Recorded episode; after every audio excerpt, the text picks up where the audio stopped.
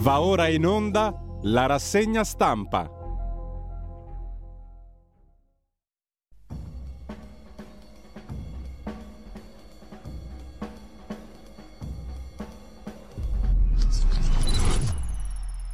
Radio Libertà, di nuovo in diretta, diamo subito la linea per la rassegna stampa a Giulio Cainarca. Grazie a Federico Borsari, un cordiale buongiorno a tutte le ascoltatrici e a tutti gli ascoltatori, ben trovati all'appuntamento con la rassegna stampa, sono le 7.32, lunedì 24 luglio radiolibertà.net, la pagina Facebook di Radio Libertà per il palinsesto quotidiano, canale 252 del digitale terrestre. Spesso ce lo dimentichiamo, c'è anche quello 252 del digitale terrestre. Subito andiamo a vedere la prima pagina dell'agenzia ANSA L'apertura con, sull'attacco di droni su Mosca, un atto terroristico dell'Ucraina, dicono le autorità russe, che peraltro aggiungono nessuna vittima, nessun danno grave. Un taglio alto di auguri a Mattarella, che compie 82 anni, e la festa di nozze in bianco per Michela Murgia, God Save the Queer il titolo della sua festa. Dopodiché in Spagna i popolari primi, ma la destra è senza maggioranza, il leader dei popolari Feijóo ci vuole provare, Zacchi, ricercatore a Bologna, giustizia per Regeni, difenderò i diritti umani e Giorgia Meloni siamo un ponte tra Unione Europea e Africa, ma la migrazione va gestita, dice il Presidente del Consiglio italiana. In Grecia, a Rodi per la precisione, incendi fuori controllo, dichiarato lo stato d'emergenza, scrive ancora l'agenzia ANSA in prima pagina. Dopodiché abbiamo la carica dei virus estivi, i più a rischio sono i bambini. Attenzione, dice il pediatra, i cibi mal conservati, la sabbia, le piscinette. Allerta annegamenti, sei regole dall'Organizzazione Mondiale della Sanità.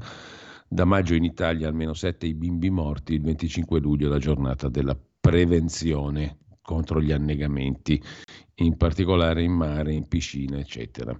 Questi sono più o meno i titoli di prima pagina dell'agenzia ANSA. Lo sport tour bis per Vingegaard, ora tenta la doppietta alla Vuelta, il Giro di Spagna e poi l'Italia che brilla per il nuoto, è argento alla 4%.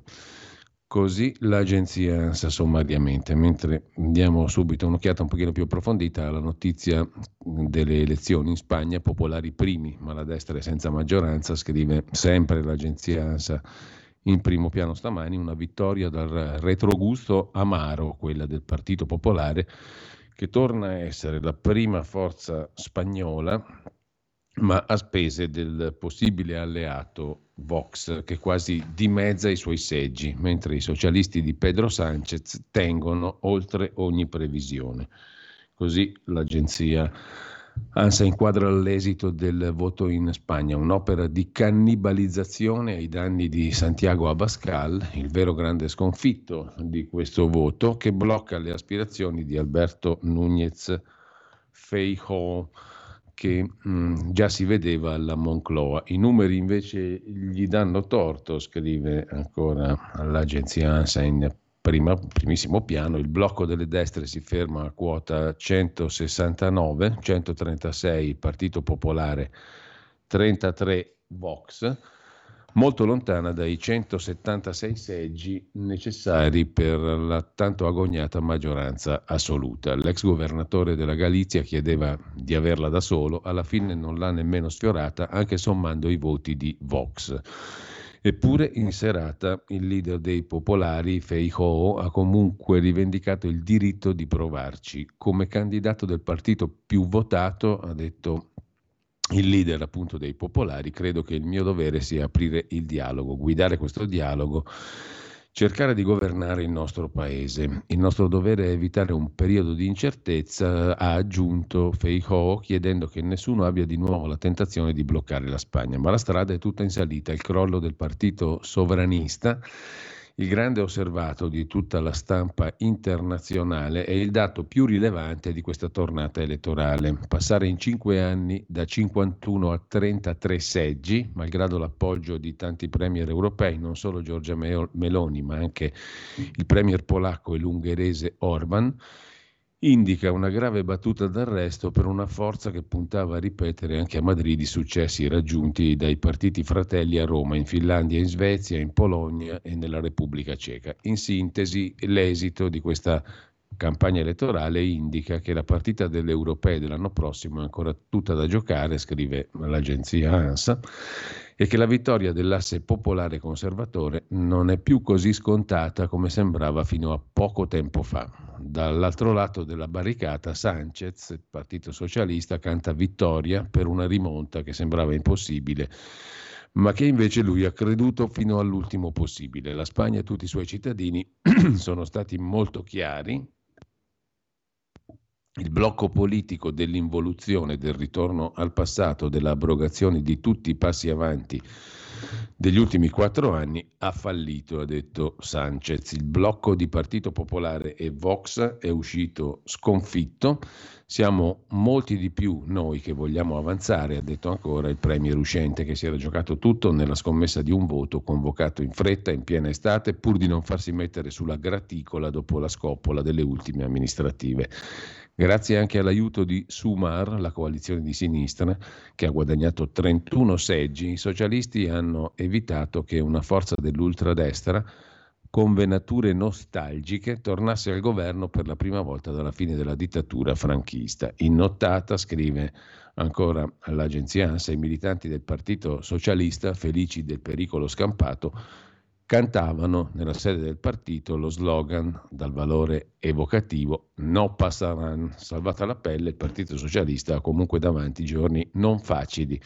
I tanti partiti locali, alcuni indeboliti, altri rafforzati, hanno già annunciato che non daranno il loro appoggio a Sanchez gratis, in particolare il partito radicale catalanista, Junts, potrebbe avere in mano i destini di un possibile nuovo governo, per cui al momento gli scenari che si aprono sono due, o Sanchez si mette al lavoro e riesce nel miracolo, difficile ma non impossibile di mettere in piedi una nuova maggioranza, oppure si rischia di cadere nell'abisso del blocco che porterebbe inevitabilmente a nuove elezioni e c'è già chi prevede un ritorno alle urne a dicembre. Dopo le urne aperte con gli elettori in spiaggia, altre elezioni sotto l'albero di Natale. Non sarebbe un gran regalo per gli spagnoli, scrive l'agenzia ANSA. Cambiando completamente argomento, prima di andare alle prime pagine dei quotidiani di oggi, Saviano caso Rai come Filippo Facci definisce Salvini ministro della mala vita, ancora una volta, Lega e Fratelli d'Italia parlano di incompatibilità, portando il caso in vigilanza. La questione la mette in primo piano il settimanale, il mensile, anzi prima comunicazione, prima online.it. Roberto Saviano torna ad attaccare Matteo Salvini, definendolo ancora una volta ministro della mala vita, con la M e la V maiuscole, staccate due parole, mala vita, criticando le parole di Salvini sulla candidatura dell'attivista Carola Racchete alle europee. La maggioranza insorge, esponenti di Lega e Fratelli d'Italia in commissione di vigilanza chiedono alla RAI di ripensare all'opportunità di affidare un programma allo scrittore. Saviano è atteso a novembre, in prima serata su Rai 3, con una nuova edizione di Insider, faccia a faccia con il crimine che faccia tosta, ma quando passerà al ministro della malavita il vizio di mentire, ha scritto Saviano. In ogni sede, anche giudiziaria, è stato chiarito che Carola Rachete non ha mai compiuto nessun atto ostile, anzi ha agito nel rispetto della vita umana. Il ministro della malavita, scrive Saviano, accusato di diffamazione aggravata nei confronti di Carola Racchetta, è stato protetto dai suoi sodali in Parlamento, scrive Saviano sui social, ripostando il messaggio di commento del leader della Lega su Carola Racchete. Dallo speronare motovedette italiane della Guardia di Finanza alla candidatura con la sinistra è un attimo, auguri, viva la democrazia. Saviano non si smentisce mai o pensa che gli sia concesso tutto e si permette di usare un linguaggio volgare, insultando, infangando, insinuando. La sua figura è di certo incompatibile con la TV pubblica. O a Saviano è tutto permesso? Si chiede Giorgio Maria Bergesio, capogruppo del Carroccio in commissione di vigilanza RAI. Anche Fratelli d'Italia pone la questione. Così su prima comunicazione. Mentre a proposito di Salvini, Antonella Gramigna su Atlantico Quotidiano si occupa della questione della pace fiscale, il buon senso di una pace fiscale per evasori per sopravvivenza, non un libera tutti agli evasori, ma una via d'uscita per milioni di italiani in difficoltà, ostaggio da troppi anni dell'Agenzia delle Entrate, una nuova sanatoria che riguardi debiti fino a 30.000 euro, i più diffusi, sarebbe quantomeno da valutare con il meccanismo del saldo e stralcio, cioè si pagherà una certa percentuale del debito con il fisco e la posizione debitoria scomparirà, sarà stralciata. Le rottamazioni precedenti, dalle quali si attendevano miliardi di gettito, hanno fruttato solo una piccola percentuale di incassi, scrive Antonella Gramigna su Atlantico Quotidiano. Sempre su Atlantico Quotidiano poi vi segnalo un articolo di Marco Ugo Barsotti su come funziona il circo meteo-mediatico che fa terrorismo climatico. A parlare il meteorologo Paolo Corazzon, il caldo aumenta ma abbiamo avuto altre estati bollenti, oggi la mania di urlare all'evento eccezionale, i centri meteo seri non parlano di Caronte. Si sente sempre parlare di emergenza climatica, ogni giorno i media mostrano immagini di catastrofi, inondazioni, incendi o come in queste giornate estive caldo infernale, estrema siccità, la colpa è attribuita sempre all'attività umana, allo stile di vita dei paesi democratici e avanzati. Come se non bastasse, quotidiani prestigiosi come il Corriere della Sera titolano Caronte alla massima potenza col risultato di terrorizzare inutilmente la popolazione. Ci siamo chiesti, scrive Atlantico Quotidiano, chi ha inventato questi nomignoli con cui vengono chiamati i vari fenomeni e l'abbiamo chiesto direttamente a Paolo Corazzon del centro 3B Meteo che abbiamo intervistato in esclusiva, laureato con lode in fisica dell'atmosfera, meteorologo, responsabile media, appare in numerosi appuntamenti su diverse reti televisive e radiofoniche. Il sito di Atlantico Quotidiano offre poi alcuni passaggi della conversazione di Marco Ugo Barsotti, c'è anche l'indirizzo a cui potete ascoltare l'in- l'intervista in formato audio e con appunto Paolo Corazzon del centro 3B Meteo. La prima domanda è ovvia, stiamo davvero vivendo un'estate con temperature mai viste prima o siamo in linea con un trend in atto da anni? Effettivamente risponde Corazzon anche quest'estate sta facendo parlare di sé, però l'uomo ha memoria corta. Abbiamo avuto altre estati particolarmente bollenti, la stessa estate dell'anno scorso ci ha fatto soffrire parecchio. Quest'anno il caldo è arrivato un po' più tardi, abbiamo avuto un inizio d'estate ragionevole, il problema è che quest'ultimo periodo si è rivelato particolarmente intenso, al punto che in alcune zone dell'Italia abbiamo anche toccato valori mai raggiunti prima. Questo si inquadra in un contesto generale di aumento delle temperature a livello globale, ma questi ultimi episodi lasciano intendere che questo faccia parte di un trend di crescita che sembra non fermarsi. Usando Wolfram Language è possibile chiedere le serie storiche per qualunque città. Ho provato per Milano, afferma Barsotti, e siamo passati da una temperatura media annuale di circa 15,3 gradi nell'80 a 17,5 oggi, anche se c'è stata una diminuzione tra il 2007 e il 2015. Sono dati inconfutabili, commenta Corazzone. A livello globale la temperatura media della Terra è aumentata di circa 1,2 gradi da quando è partita l'era industriale, quindi un periodo abbastanza lungo. In ogni caso l'Europa si sta scaldando più del resto del mondo. Non stupisce che Milano dagli anni 80 a oggi abbia visto un aumento di temperatura media annuale di 2 gradi. C'è un punto interessante, in questi giorni i media parlano di tempesta di caldo. Io vivo a Nizza, dice l'intervistatore, e sono ormai fissi i cartelli che indicano allerta arancione, ma siamo a 31 gradi, temperatura normale in Costa Azzurra a metà luglio e sono d'accordo, dice il meteorologo Corazzon, si urla sempre alla tragedia e al disastro. In questo purtroppo, soprattutto in Italia, il danno lo fanno anche i centri meteorologici, o meglio entità che si autodefiniscono centri meteo ma non lo sono si inventano nomignoli sempre catastrofici da dare a queste ondate di calore, Cerbero, Caronte, eccetera.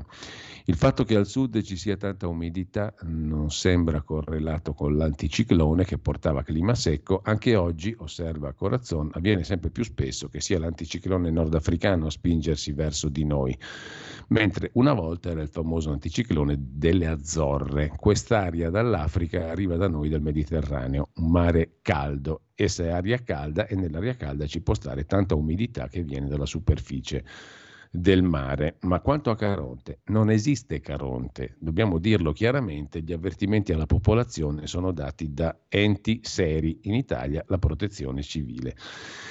Insomma, in estrema sintesi, il circo meteo-mediatico fa terrorismo climatico.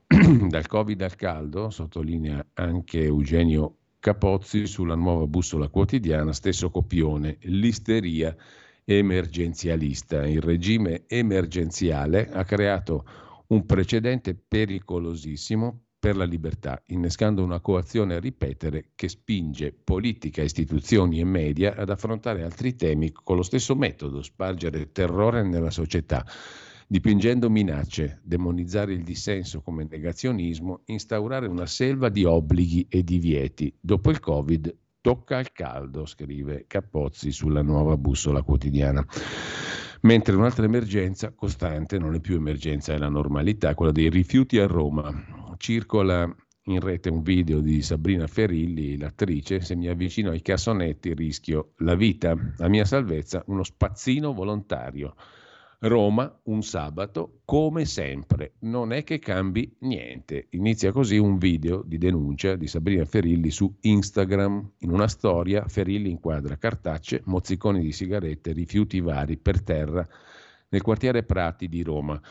Puntualmente è così, puntualmente c'è tutto quello che vedete. Non vi riprendo i cassonetti, dice l'attrice, perché rischio la vita, con morsi di animali vari, mammiferi e non. E poi c'è lui al quale do un piccolo aiuto. Pulisce le due o tre vie che ho intorno a casa, racconta Ferilli, indicando un giovane che pulisce la strada in cambio di una piccola offerta dei passanti. Se questo vi sembra normale, Roma Capitale pagando, commenta Ferilli, pubblicando la foto con lo spazzino volontario. Per quanto concerne invece la conferenza sui migranti, Giorgia Meloni ha commentato, è l'inizio di un percorso per lo sviluppo dell'Africa. Alla Farnesina, al Ministero degli Esteri, il vertice su sviluppo e migrazioni con 16 tra capi di Stato e di governo. Il ministro degli esteri italiani ha osservato il Mediterraneo non sia un cimitero ma un mare di pace. Prima del summit la Premier ha incontrato i leader stranieri. Il 27 luglio Meloni a Washington da Biden. Quello che inauguriamo, ha detto il Presidente del Consiglio Meloni, è soprattutto un dialogo tra pari, basato sul rispetto reciproco. Così Giorgia Meloni ha aperto alla Farnesina i lavori della conferenza internazionale su sviluppo e migrazioni.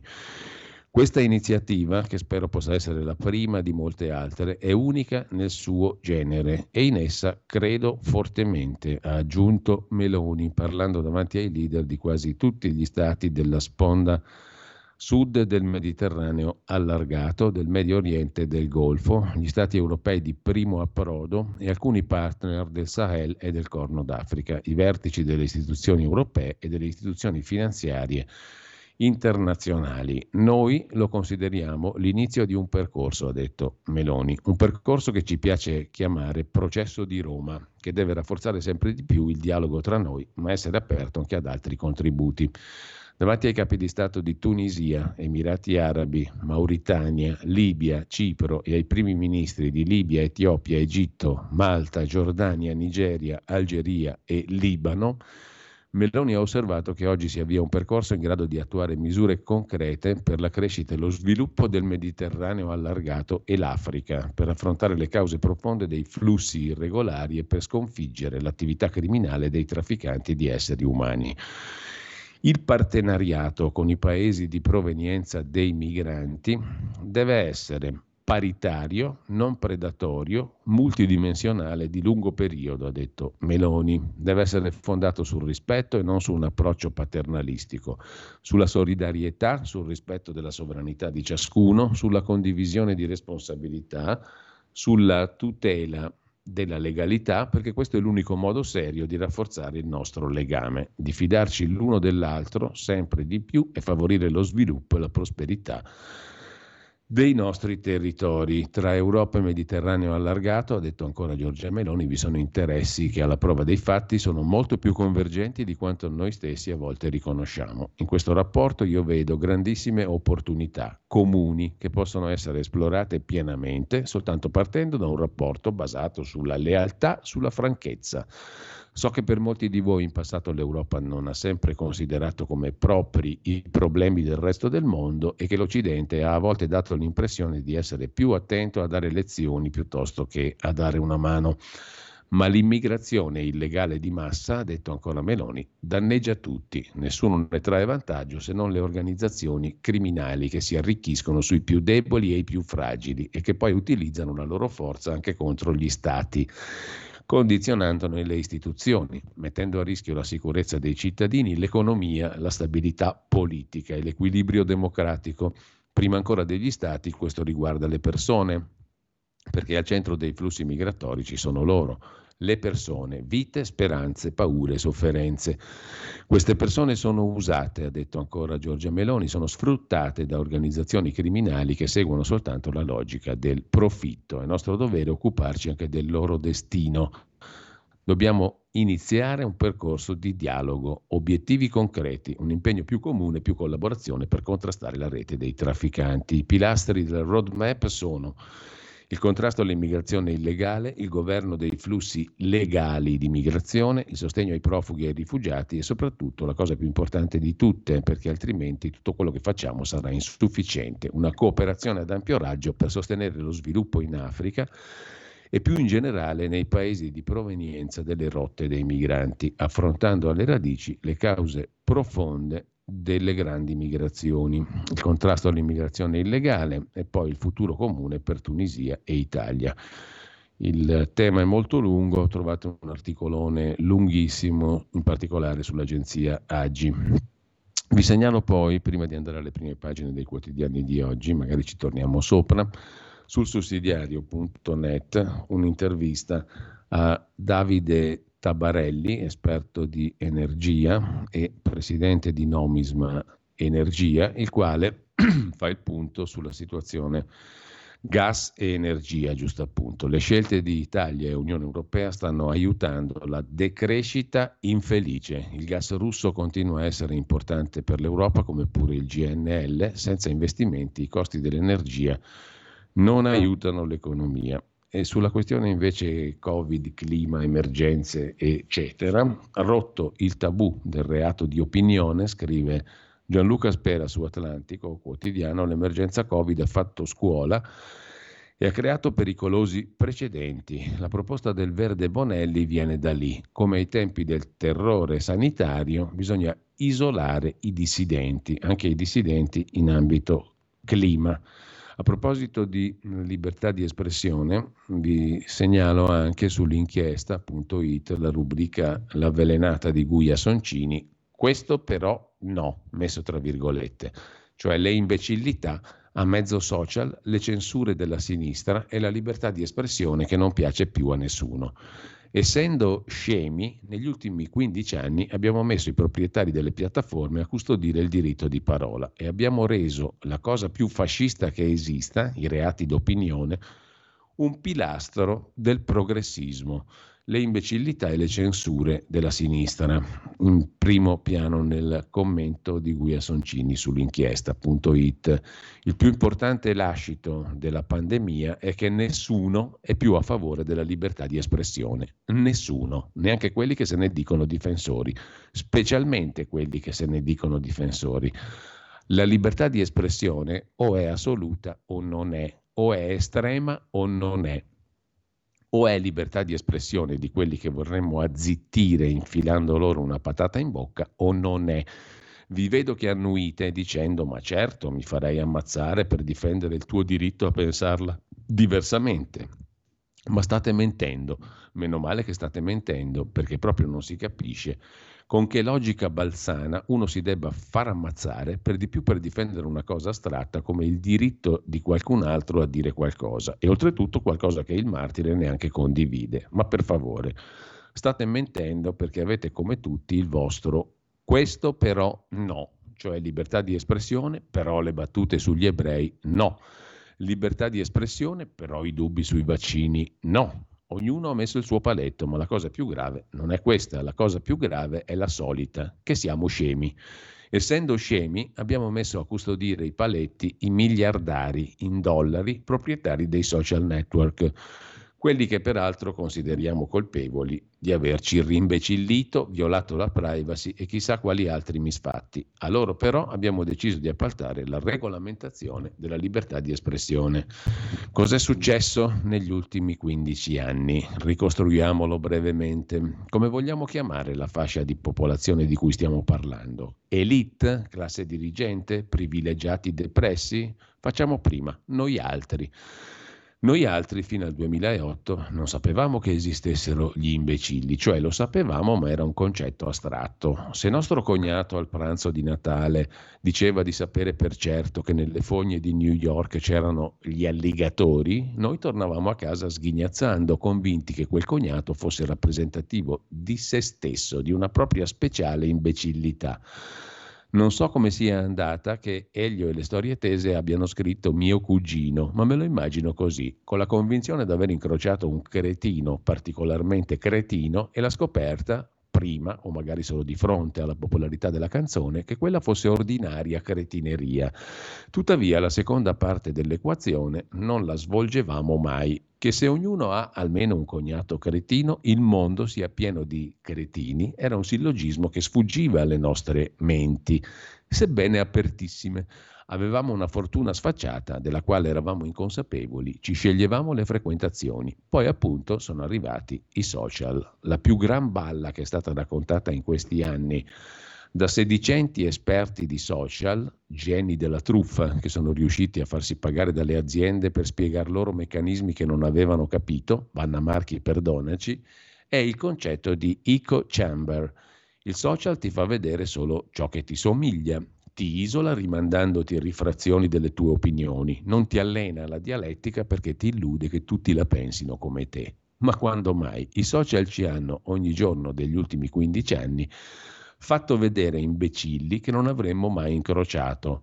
Dalle quasi spose, il cui gravissimo problema è che i vestiti col velo non sono di loro gusto, ma il marito ci tiene tantissimo al gesto di sollevare il velo, agli antivaccinari che a ogni morto che abbia meno di 90 anni scrivono morte inspiegabile, non c'entra il siero ai proprietari di cani che si ritengono genitori del loro animale domestico e si offendono se qualcuno dice loro che le parole mamma e papà servono a indicare altro, alle disperate che taggano tutto, dalle gomme da masticare alla pensione Miramare nella cui piscina si tuffano pur di non pagare. Non è vero che senza i social sarei rimasta ignara. Insomma, questi social, le imbecillità mezzo social, hanno portato alle censure e la cosa più fascista è diventata, ovvero i reati d'opinione, un pilastro del progressismo. Ci fermiamo un attimo, poi andiamo a vedere finalmente le prime pagine dei quotidiani di oggi. La tua radio è ascoltabile anche con la televisione in digitale. Sul telecomando della televisione digitale o del tuo ricevitore digitale puoi scegliere se vedere la TV o ascoltare la radio. Risintonizza i canali radio e troverai anche Radio Libertà, canale 252.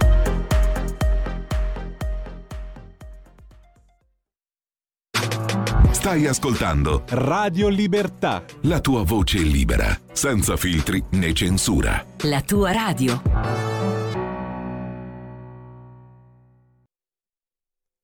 E la linea torna a Giulio Cainarca.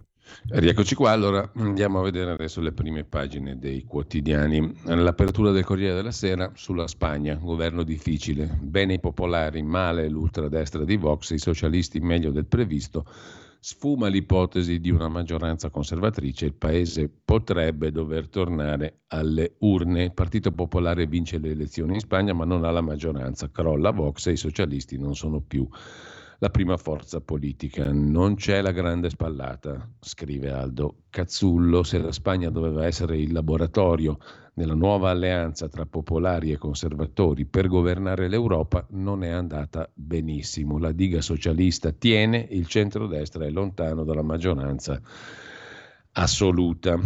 E poi c'è l'altro tema, Meloni, impatto per fermare i trafficanti, dal summit dei paesi del Mediterraneo a Roma, l'impegno per bloccare il traffico illegale di esseri umani. Questa è la linea della Premier Giorgia Meloni che ribadisce anche come l'Europa abbia bisogno di immigrazione. E poi il raid su Odessa, colpiti i civili e la cattedrale, Odessa nel mirino degli attacchi russi, Lukashenko incontra Putin, la Wagner ora mira alla Polonia. La festa per Zaki, ora mi batterò per i diritti umani e poi Rodi, panico e turisti in fuga. Noi inseguiti dalle fiamme, fuori controllo il fuoco, 30.000 evacuati, la Farnesina consiglia non partite. Un'intervista a Antonio Padellaro del Fatto Quotidiano, anche il PD riconosca i meriti della Premier per il caso Zacchi, invoca l'autorevole firma del fatto appunto di Marco Travaglio. Il Papa ha detto che gli anziani non sono scarti, nel nostro paese 3 milioni e 800 mila hanno bisogno di assistenza i ritardi del welfare. Infine, a proposito di social media, l'annuncio di Elon Musk su Twitter si cambia, basta uccellino, il logo sarà una X. Elon Musk ha deciso di cambiare il logo di Twitter, non ci sarà più dopo dieci anni l'uccellino, ma una grande X. La cronaca ha ucciso il fratello e poi si è tolto la vita a Verona, morti a 24 e 28 anni. Forse al termine di una lite è stato il padre a scoprire i due figli morti rientrando a casa. La tragedia appunto a Verona, scrive il Corriere della Sera in prima pagina. Il Fatto Quotidiano mette in apertura, adesso lo vediamo, la sapete, l'ultima sul blocco navale deve farselo Tunisi. Il vertice fuffa eh, Scemeloni dai leader a Roma per i summit della FAO. La Premier approfitta della presenza di 20 capi del Nord Africa e del Golfo per vantarsi di un risultato che definisce senza precedenti, ma è la solita solfa, noi paghiamo il tiranno Sayed, lui ferma i profughi Modello Libia, scrive il fatto in prima pagina. I popolari non hanno numeri certi, i socialisti sono vicini e Vox si sgonfia. Questo è il voto in Spagna. Per gli exit poll il governo non sarà facile.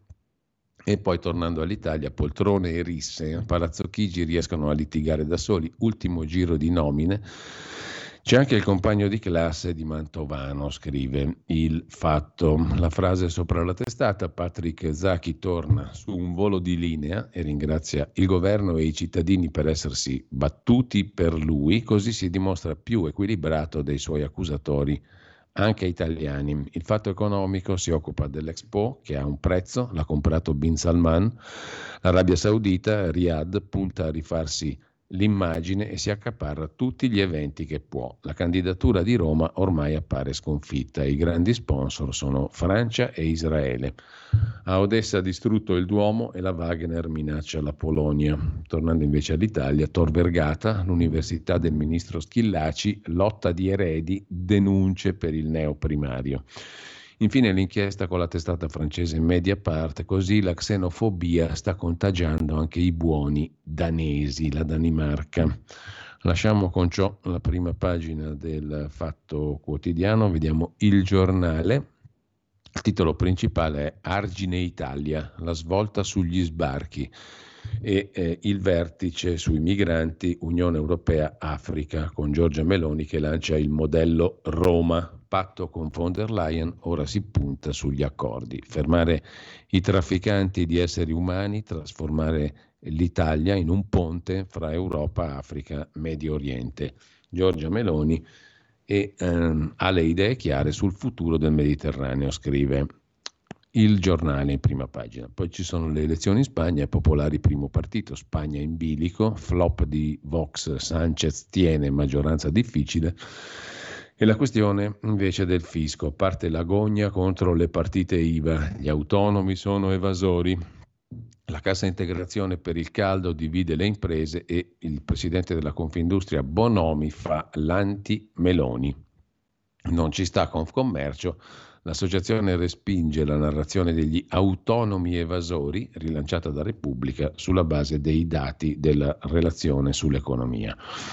Il vero peccato dei bottegai è il titolo del commento di Vittorio Macioce. Il peccato è il negozio o la bottega e sembrano non avere perdono. È una storia vecchia quando c'è da puntare l'indice, in qualche modo si torna sempre lì, come una malattia, come una maledizione. Gli evasori sono sempre loro, il piccolo commerciante, l'artigiano che ti lavora in nero con la passione del contante. Questa schiatta non si arrende ed è questa a imputridire i conti pubblici. È una vecchia litania. Il negoziante e il bottegaio hanno a che fare con i soldi, li toccano, non ce li hanno in banca come finanzieri e imprenditori e chi tocca i soldi per una certa morale è sempre un po' impuro, scrive Vittorio Maccioce sul giornale. Le nozze con i vestiti gender fluid diventano un manifesto ideologico, la propaganda queer della scrittrice Michela Murgia con Roberto Saviano alle sue nozze queer, giusto appunto. E poi Zacchi che ringrazia il governo, la sinistra lo vuole in Europa. Patrick Zacchi torna in Italia, la sinistra organizza una festa per lui a Bologna e lo candida alle elezioni europee.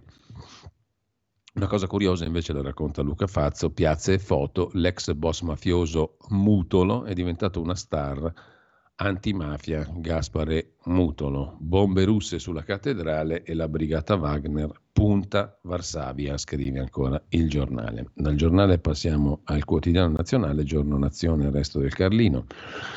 Come al solito sono due i titoli principali, il patto di Roma, ponte tra Africa e Unione Europea, una ventina di paesi del Mediterraneo e del Golfo riuniti dal governo Meloni a Roma, l'immigrazione illegale danneggia tutti, un'intesa per gestire i flussi verso l'Europa. Impegno comune contro i trafficanti, ha rilanciato Giorgia Meloni, nasce un processo di cooperazione. Questo è il tema principale. Dopodiché c'è la fuga dei turisti dalla Grecia, anzi da Rodi, 30.000 evacuati, terrore sulle spiagge, mentre la Romagna alluvionata conta i danni Dopo il tornado, i lombardi vanno in ferie a tutti i costi e le vacanze si pagano a rate, ci si indebita per andare in vacanza, il record a Sondrio e a Pavia, scrive in questo caso il giorno. Dal giorno passiamo al mattino di Napoli, il quotidiano napoletano mette in apertura la questione del patto di Roma sui migranti, ma anche le partite IVA in regola con tasse fisse per due anni. La misura nella riforma fiscale, tasse definite in anticipo per due anni e meno controlli, un concordato biennale riservato alle piccole imprese questo è uno dei piatti forti della legge delega di riforma del fisco appena approdata all'esame del Senato dopo il via libera ottenuto alla Camera. L'idea alla base è semplice. L'Agenzia delle Entrate farà una stima del reddito lordo del contribuente sulla base delle molte informazioni in suo possesso ricavate dalle banche dati. Se l'interessato riterrà adeguata la proposta, pagherà per due anni su quel valore, mettendosi in larga parte al riparo dai controlli. Se il reddito effettivamente guadagnato risulterà poi superiore, non dovrà nulla in più al fisco. I dettagli saranno definiti con i decreti legislativi che sono attesi in tempi rapidi. La delega fissa comunque una serie di paletti per il contribuente, scrive il quotidiano napoletano il mattino in prima pagina.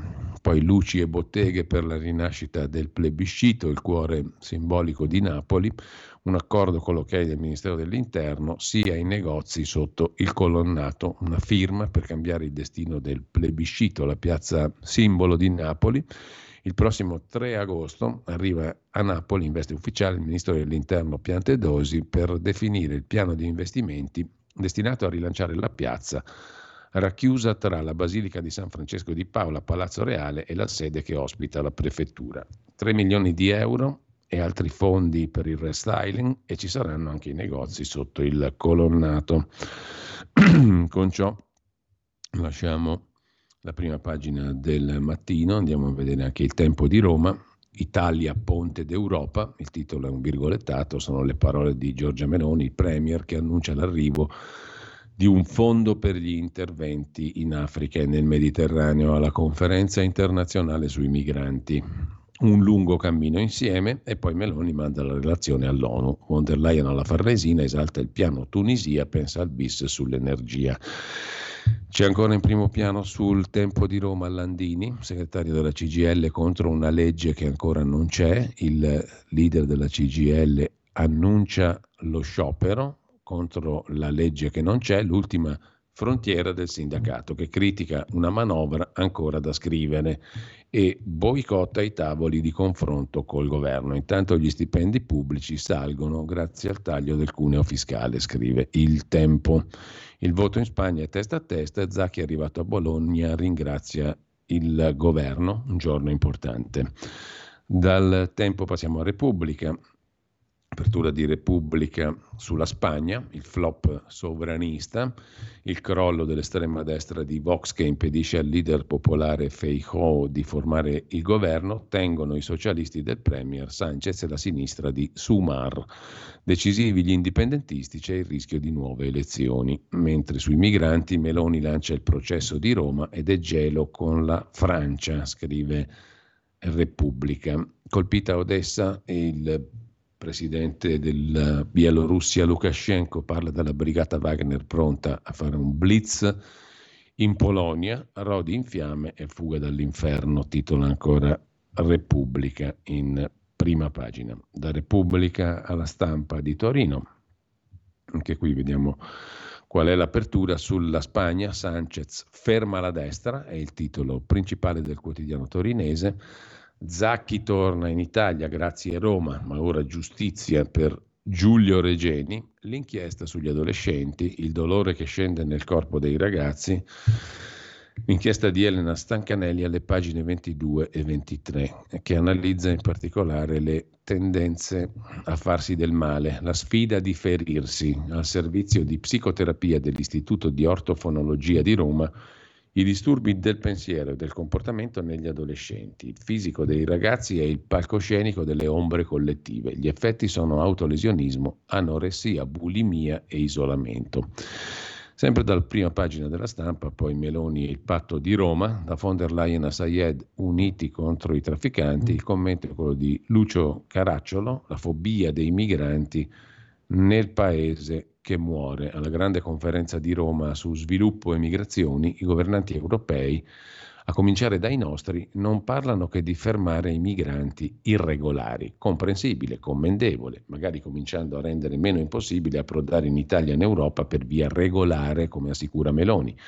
Finora pare che non si riesca a inventare nulla di meglio che finanziare regimi arabi mediterranei perché sbarrino la loro frontiera terrestre con l'Africa profonda facendo leva sul diffuso disprezzo per i neri. Il caso tunisino è un modello. Morire pugnalati nel Sahara come alternativa ad affogare nel Mediterraneo? Confidiamo che la persuasione morale e gli incentivi economici del nostro governo nei confronti del presidente Sayed migliorino il clima in Tunisia e dintorni, scrive Caracciolo. C'è poi ancora in prima pagina sulla stampa di Torino il lavoro povero, il piano del governo, ci sarà una controproposta della maggioranza per il lavoro povero. Si va chiarendo il senso della mossa di Giorgia Meloni sulla proposta di salario minimo delle opposizioni. L'apertura della Premier per ora non trova riscontro nell'ufficialità, ma dietro le quinte il lavoro è avviato. Un piano del governo per affrontare il tema dei salari troppo bassi sostanzialmente. Infine Carlo Petrini si occupa dei profitti delle multinazionali che affamano il nostro pianeta per sfamare 8 miliardi di persone, in prospettiva 10. La strada è chiara e rivoluzionaria. Smettere di inseguire il profitto, cominciare a difendere la produzione alimentare, la terra da cui essa dipende e le persone che la coltivano. Così sulla stampa. Dalla stampa passiamo alla prima pagina della verità di Maurizio Belpietro, l'apertura è proprio con l'articolo del direttore, filo diretto tra clandestini e ONG, il grande vertice di Roma dà l'avvio al piano Mattei. La denuncia del ministro marocchino, il quale ha detto partono già col numero di telefono, spiega l'urgenza di intervenire e poiché blocchi navali e redistribuzioni sono impediti dai partner dell'Unione Europea, l'unica strada è quella scelta dalla Meloni, accordi e patti di sviluppo coi paesi africani. Il blocco navale non va bene, ma non piacciono neanche i finanziamenti e le motovedette ai paesi del Nord Africa per fermare le partenze. E allora cosa si dovrebbe fare per evitare che decine di migliaia di disperati salpino verso le nostre coste, finendo talvolta in fondo al mare, spesso preda della malavita organizzata? La risposta, secondo Schlein e compagni, è l'accoglienza indiscriminata. Secondo loro non soltanto dovremmo stendere un tappeto rosso a tutti i profughi che bussano alle nostre porte, ma dovremmo pure organizzare una navetta che faccia la spola tra le sponde di Tunisia, Libia, magari anche Turchia e i nostri porti, in maniera da consentire un traghettamento senza rischi. Quanto sia irresponsabile, priva di qualsiasi aggancio con la realtà delle cose la posizione della sinistra è piuttosto evidente, al punto che un ex ministro dell'interno ai tempi di Gentiloni, Marco Minniti, si è sbilanciato lodando la strategia di Giorgia Meloni. L'unica strada, il patto col Nord Africa, scrive Maurizio Belpietro. Poi la Spagna va a destra, vince il Partito Popolare, ma Vox non sfonda, pezzo è di Carlo Cambi, che preconizza o ipotizza, diciamo così, un governo con Vox per il Partito Popolare, ma in ogni caso non ci sarebbero i numeri, socialisti battuti, Abascal sotto le attese, però secondo gli exit poll i numeri per la maggioranza ci sarebbero. Non ci sono, ma comunque, anzi, c'è la, lo spauracchio della paralisi. Le interviste del lunedì le vediamo poi più dettagliatamente, comunque il dottor Paolo Bellavite, perché ho denunciato il collega Bassetti, il fettivologo genovese, il politologo Germano Dottori, gli americani sono stanchi di questa guerra in Ucraina, e poi Rocco Buttiglione, la Chiesa si apre alla modernità ma non affoghi con lei. L'altro argomento che però mh, la verità mette in prima pagina è il terrorismo verde, terrorismo green, che divide anche i ministri. In Pichetto Frattin si lascia contagiare, i negazionisti fanno danni, bisogna rispettare gli obiettivi sulla CO2, ma il ministro Crosetto dice la verità che gli ecofanatici vanno fermati o finiranno per consegnarci alla Cina. Un'inchiesta di Serenella Bettin su come si spostano nelle città le piazze dello spaccio e infine Un'intervista a Patrizia Mirigliani, organizzatrice di Miss Italia. No trans, la mia Miss Italia rimane scorretta, tra virgolette, combatte gli stereotipi. Lasciamo con questo la verità, andiamo a vedere anche la prima pagina di Libero. L'Italia torna a contare la conferenza di Roma sulle migrazioni e la sinistra rosica. Giorgia Meloni riunisce i leader di 19 paesi, lancia un patto contro fame e sbarchi, saremo di nuovo centrali in Africa e fermeremo i trafficanti di uomini. Intervista al professor Vittorio Emanuele Parsi sull'Ucraina, a Kiev serve tempo, ma la vittoria è ancora possibile. E poi le elezioni in Spagna commentate da Carlo Nicolato e ora il modello Salvini-Meloni vince in Europa. Io sono Giorgia, sono una mujer, sono una madre, sono cristiana. Quando Giorgia Meloni nell'ottobre 21 ha ripetuto queste parole in castigliano, a Madrid, sul palco di Vox, in pochi si sarebbero potuti immaginare che nemmeno due anni dopo la leader di Fratelli d'Italia sarebbe stata alla guida del governo italiano e il partito di Santiago Abascal sarebbe divenuto l'ago della bilancia di quello spagnolo, senza il quale per il Partito Popolare di Feijóo sembra praticamente impossibile governare in Spagna, così la vede Libero in prima pagina. Effetto Meloni pure a Madrid. Ora la spallata alla vecchia Unione Europea. Moderati e conservatori, o anche sovranisti, insieme possono governare. Lo dimostrano l'Italia e la Finlandia. I popolari sfondano maggioranza con Vox, scrive Libero, ma la maggioranza non c'è, i numeri non ci sono. Mentre Zacchi ci fa il comizio su migranti e clima, sbarca in Italia e Schlein corre da lui, scrive ancora libero. Infine, sciopero CGL per la manovra che verrà fatta fra tre mesi. Il delirio del segretario della CGL Landini, braccia incrociate, a prescindere. Il ministro Pichetto Frattin che invece puntualizza, non pagheremo per il fanatismo di certi verdi, Parla il Marò La Torre sul caso Zacchi, caro Patrick, più rispetto. Poi l'intervista la vediamo più in dettaglio. A chiudere la prima pagina di Libero, Pietro Senaldi, chiedo scusa, Pietro Senaldi intervista Mirta Merlino, tre super consiglieri per la sfida Mediaset, la neoconduttrice Mediaset, e poi il caso della morte di Andrea Purgatori. Se ne occupano Melania Rezzoli e Vittorio Feltri.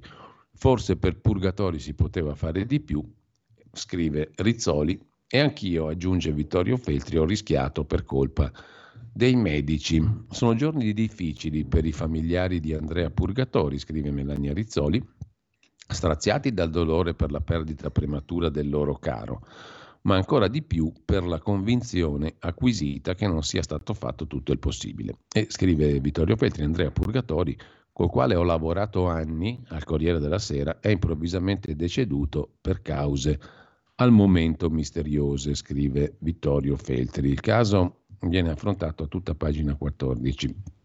Tornando a Melania Rizzoli, forse non è stato fatto tutto il possibile per salvare il giornalista, c'è il tremendo sospetto che le cure alle quali fu sottoposto furono non adeguate se non sbagliate. Una vicenda intricata affidata alla Procura di Roma che ha sequestrato esami, cartelle cliniche e salma del paziente per accertare se il percorso terapeutico scelto e applicato a Purgatori sia stato corretto e esente da gravi errori diagnostici o di valutazione. La cosa che ha colpito di più i familiari, gli amici e l'opinione pubblica è stata la disputa tra il radiologo Gianfranco Gualdi, che per primo rivelò al giornalista la presenza di un tumore del polmone in fase avanzata, con la nefasta diffusione di metastasi cerebrali, evidenziate nel corso di una TAC total body alla quale lo aveva sottoposto, e il professor Alessandro Bozzao, ordinario di neuroradiologia alla Sapienza, il quale, in una valutazione radiografica chiesta dal giornalista a un mese di distanza, dopo essere stato sottoposto dal 14 maggio a radioterapia ad alto dosaggio sul cervello, ha negato l'esistenza delle stesse, affermando addirittura che le metastasi non c'erano mai state e che le immagini rilevate all'attacco cerebrale indicavano la presenza di alcune piccole, non preoccupanti zone ischemiche. In casi come questi, scrive Melania Rizzoli, è praticamente impossibile ipotizzare chi tra i due abbia ragione senza prendere visione degli esami clinici e strumentali, ma altrettanto ragionevolmente si può affermare che qualcosa non è andato per il verso giusto, visto che il paziente, che ha sempre continuato a lavorare durante le cure ed era in condizioni discrete, è entrato in coma improvvisamente e da quel che si capisce poi è prematuramente morto. L'iniziale diagnosi del professor Gualdi è stata messa in discussione anche dai medici dell'Humanitas di Rozzano, ai quali Purgatori si era rivolto quando, iniziando ad avere qualche dubbio sugli esiti dei trattamenti radiologici subiti, ritenne opportuno chiedere un ulteriore parere. E anche in questa struttura i radiologi, dopo esami specifici, sostennero solo la presenza di ischemie diffuse nel cervello senza evidenza di metastasi. Il mondo medico, scrive Melania Rizzoli, è giustamente sconcertato nel leggere le notizie riportate dai quotidiani. Ci si chiede come sia possibile firmare un referto pesante come quello della presenza di ripetizioni del tumore diffuse nel cervello da parte di un medico molto esperto per essere smentito il mese dopo da un altro stimato professionista che nega pubblicamente la progressione di malattia e afferma che la diagnosi iniziale fu sbagliata e che di conseguenza la terapia radiante effettuata sull'intero encefalo abbia fatto precipitare il paziente verso il baratro. Conosco personalmente il professor Gianfranco Gualdi.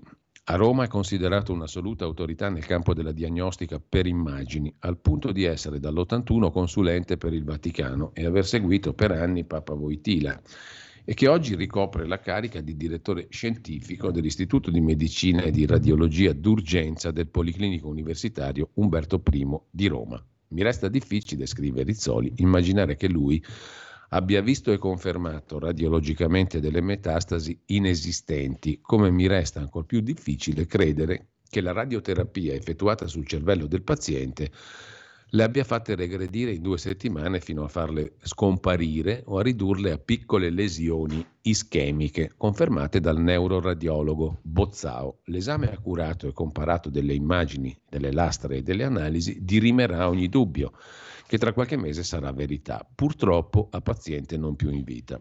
La cosa certa, scrive Rizzoli, è che Andrea Purgatori il 6 giugno, nonostante le pesanti terapie, lavorava. È stato audito in Senato dalla commissione d'inchiesta su Emanuela Orlandi. Era lucido e preciso, senza alcun disturbo neurologico evidente. Il giorno dopo è stato in Calabria a ritirare un premio e l'8 giugno era sul palco dell'Auditorium di Roma a presentare un libro. Nulla a che vedere con un malato grave, neurologico, terminale. Le foto degli eventi lo ritraggono stanco e provato, coi capelli diradati dalla radioterapia, ma presente, attivo e gli amici con cui si confidava lo ricordano consapevole della sua situazione oncologica, speranzoso di iniziare la nuova cura immunologica. Le sue condizioni precipitano l'8 luglio quando viene portato in ambulanza al Policlinico Umberto I, sottoposto a una nuova TAC senza contrasto che Ironia della sorte, non evidenzia alcuna neoplasia polmonare, bensì una patologia definita carcinosi dell'encefalo, cioè una malattia tumorale che aveva raggiunto le meningi e di conseguenza causato il coma improvviso, irreversibile, che aveva richiesto il ricovero urgente fino a portare il paziente al decesso il 19 luglio senza aver mai ripreso conoscenza. Alla luce di tutti questi referti, contrastanti tra loro, conclude Melania Rizzoli è per nulla chiari clinicamente né radiologicamente, la famiglia si è rivolta alla magistratura per chiedere chiarezza, per sapere se le terapie applicate al loro congiunto siano state corrette o al contrario ne abbiano accelerato il decesso in un paziente debilitato dalla radioterapia con difese immunologiche crollate, causa a quanto pare che lo ha fatto morire. Pare un'infezione letale al cuore, pericardite settica. In casi come questi, lo stesso scontro tra professionisti della medicina non fa onore alla categoria. Ma quello che è più triste in questa disgraziata vicenda, scrive ancora Melania Rizzoli, è immaginare il tragico pellegrinare di un amico, di un paziente, fragile psicologicamente, provato moralmente dopo che gli è stata comunicata una diagnosi terribile, che ad ogni controllo radiologico viene informato su dissensi, dubbi diagnostici, possibili clamorosi errori di valutazione e quindi terapeutici, per cui viene gettato nello smarrimento, nello sconcerto personale, nell'impossibilità di credere ad alcuno degli specialisti ai quali si era affidato per curarsi, forse guarire da una grave malattia che c'era o forse no, non è mai esistita. Andrea Purgatori era un grande giornalista, sempre alla ricerca della verità in tutti i molteplici casi dei quali si è occupato, che ha sempre affrontato con, e approfondito senza ideologie. Merita per la sua storia che venga fatta luce sulla pratica sanitaria scelta per lui dai vari medici, professori, scienziati di fama, sull'effettiva causa della sua morte che ha lasciato un vuoto incolmabile, scrive Melania Rizzolio.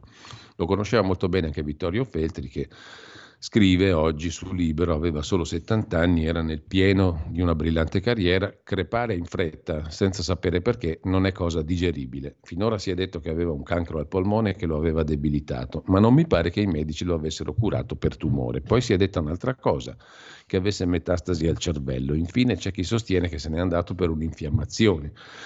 Per adesso, in attesa dei risultati degli esami in corso sulla salma, si è capita una sola cosa. Il giornalista è stato curato con i piedi e ciò ha prodotto l'irreparabile. Non voglio anticipare un verdetto che non sono in grado di emettere, non sono medico né infermiere.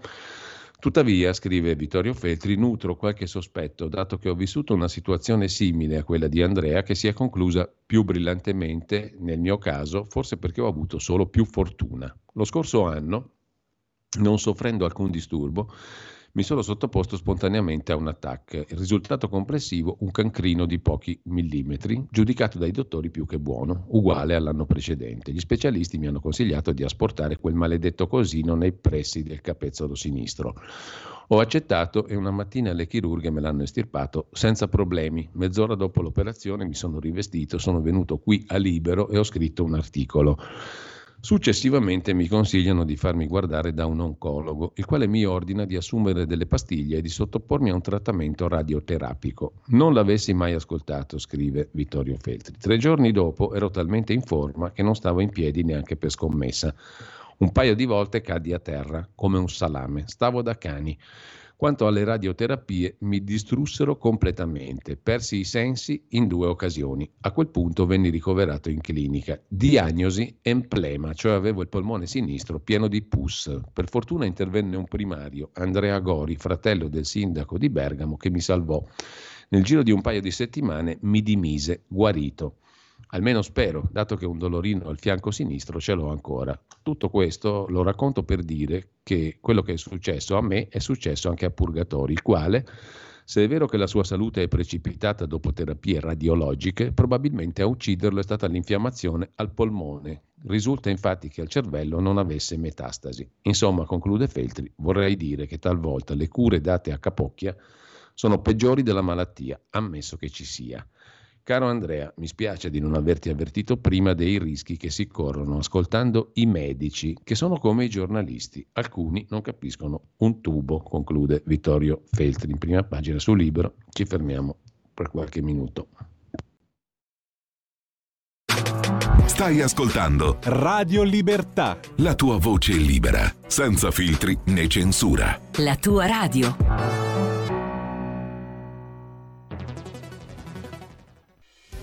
Quotidiano di Sicilia, il quotidiano d'Italia, l'informazione che ribalta i luoghi comuni, una vera visione dei fatti, l'Italia vista da sud. Ogni siciliano che vive in Italia e nel mondo è una risorsa, è protagonista della crescita della nostra nazione. Dai forza alla crescita della nostra isola, abbonandoti al QDS digitale più archivio a soli 99 euro annui. Quotidiano di Sicilia, il quotidiano d'Italia una scelta di valore.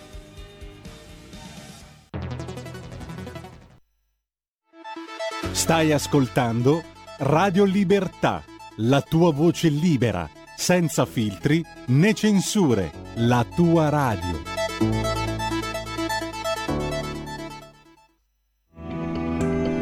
Il meteo.it presenta le previsioni del giorno. L'anticiclone africano Caronte continua ad infiammare l'Italia da nord a sud. Al mattino i cieli risulteranno sereni o poco nuvolosi praticamente su tutto il nostro paese, anche se saranno possibili dei disturbi sulle Alpi e sulle Prealpi. Nel pomeriggio tenderà ad aumentare progressivamente il rischio temporalesco sulle Alpi e sulle Prealpi, ma con rara estensione dei fenomeni verso le pianure circostanti. Clima molto caldo ovunque. Per ora è tutto da ilmeteo.it dove il fa la differenza anche nella nostra app. Una buona giornata da Lorenzo Tedici. Avete ascoltato le previsioni del giorno.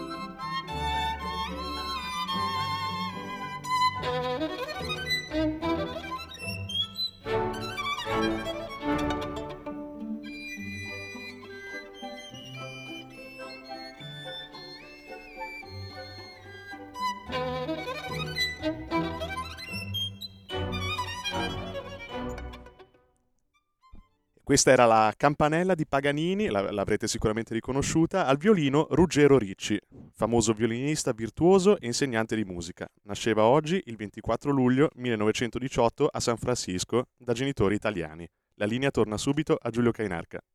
Grazie a Federico Borsari anche per eh, consueta, eh, il consueto approfondimento sui brani scelti sulla base del calendario musicale. Intanto noi torniamo ad alcuni degli articoli, ve li segnalo rapidamente, ehm, dagli quotidiani di oggi. Il lunedì escono anche gli inserti economico-finanziari, tra questi quello di Repubblica, Repubblica Affari e Finanza, che si occupa del tema dell'auto elettrica o ibrida, un sogno che diventa realtà.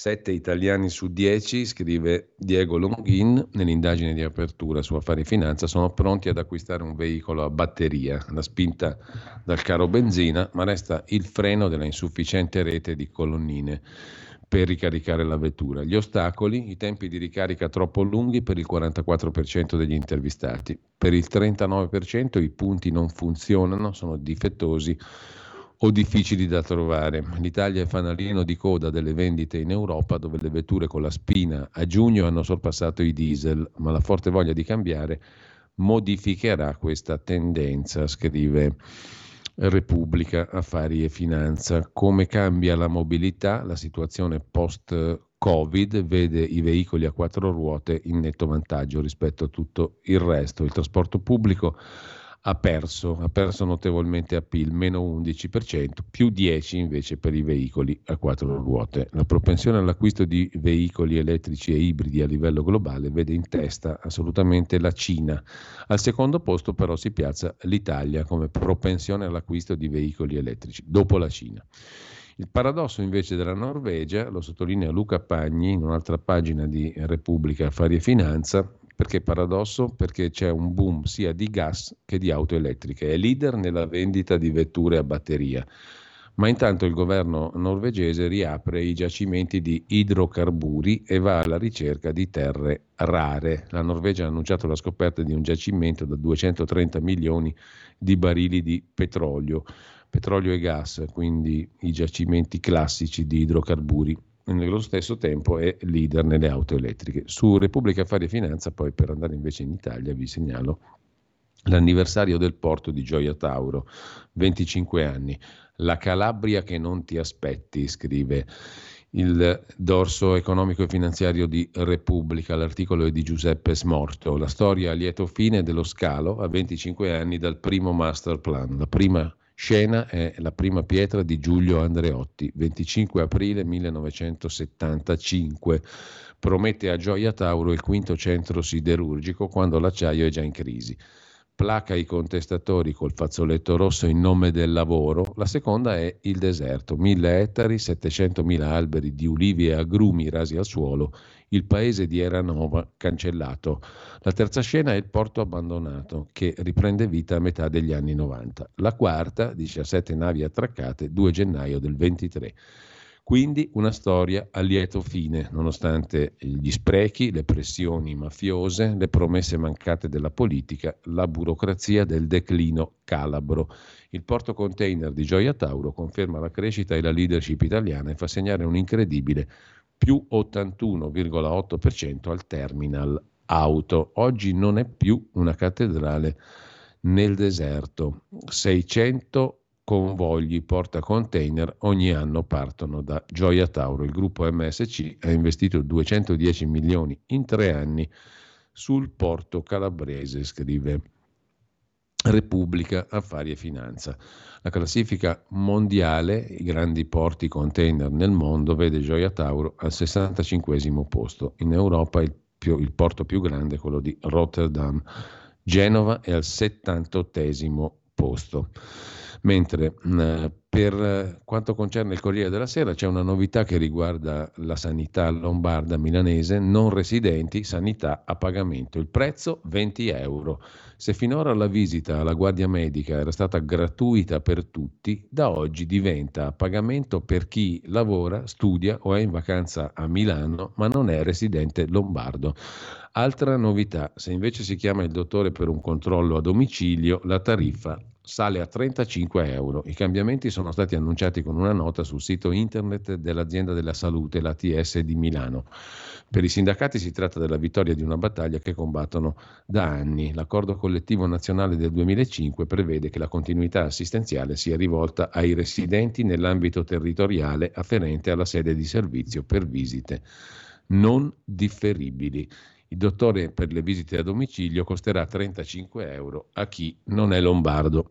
L'assistenza era gratuita, tariffa di 20 euro per la guardia medica, scrive il Corriere della Sera. Nel dorso nazionale invece c'è da segnalare l'intervista ad Antonio Padellaro, fondatore del Fatto Quotidiano, di cui è stato anche direttore e eh, opinionista firma del quotidiano diretto da Marco Travaglio. Perché il PD non riconosce i meriti di Giorgia Meloni nel caso Zacchi.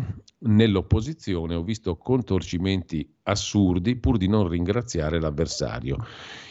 Il PD si sente depositario di tutto quello che riguarda i diritti umani, questa volta non sono stati loro a tutelarli, sottolinea Padellaro sul Corriere della Sera. C'è poi la questione del salario minimo Domani in commissione il confronto fra centrodestra e opposizioni. Il salario minimo va al test del Parlamento. Il Movimento 5 Stelle parla di blef, definendo blef, definisce blef l'apertura del, della Presidenza del Consiglio di Palazzo Chigi.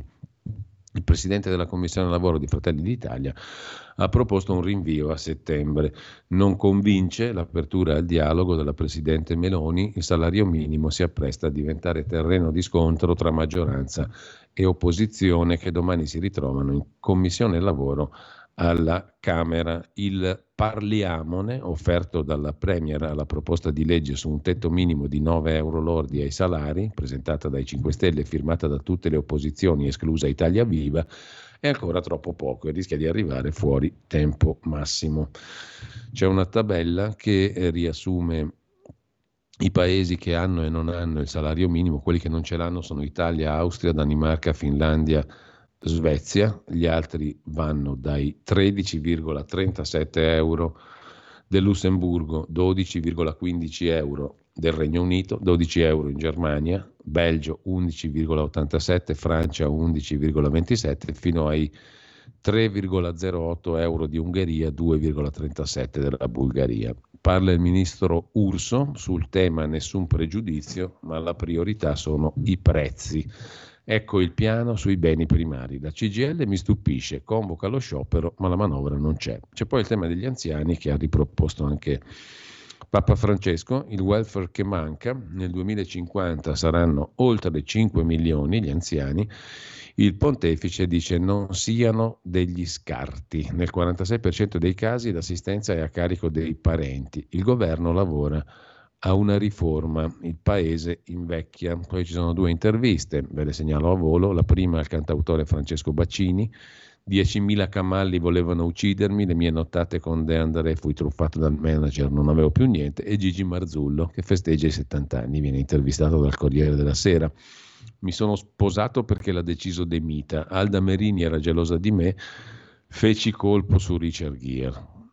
Ma eh, lasciamo il Corriere della Sera con il dorso torinese, qui c'è una storiaccia, una specie di spy story, spiavano le riunioni di grandi aziende, un'inchiesta della Procura di Torino, in questo caso sulle agenzie di security, coinvolti ex carabinieri e forze dell'ordine.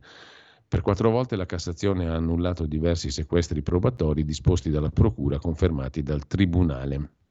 2021 il fatturato della Mapei SPA colosso modenese, i cui dirigenti sarebbero stati indebitamente spiati, era di 3,6 miliardi.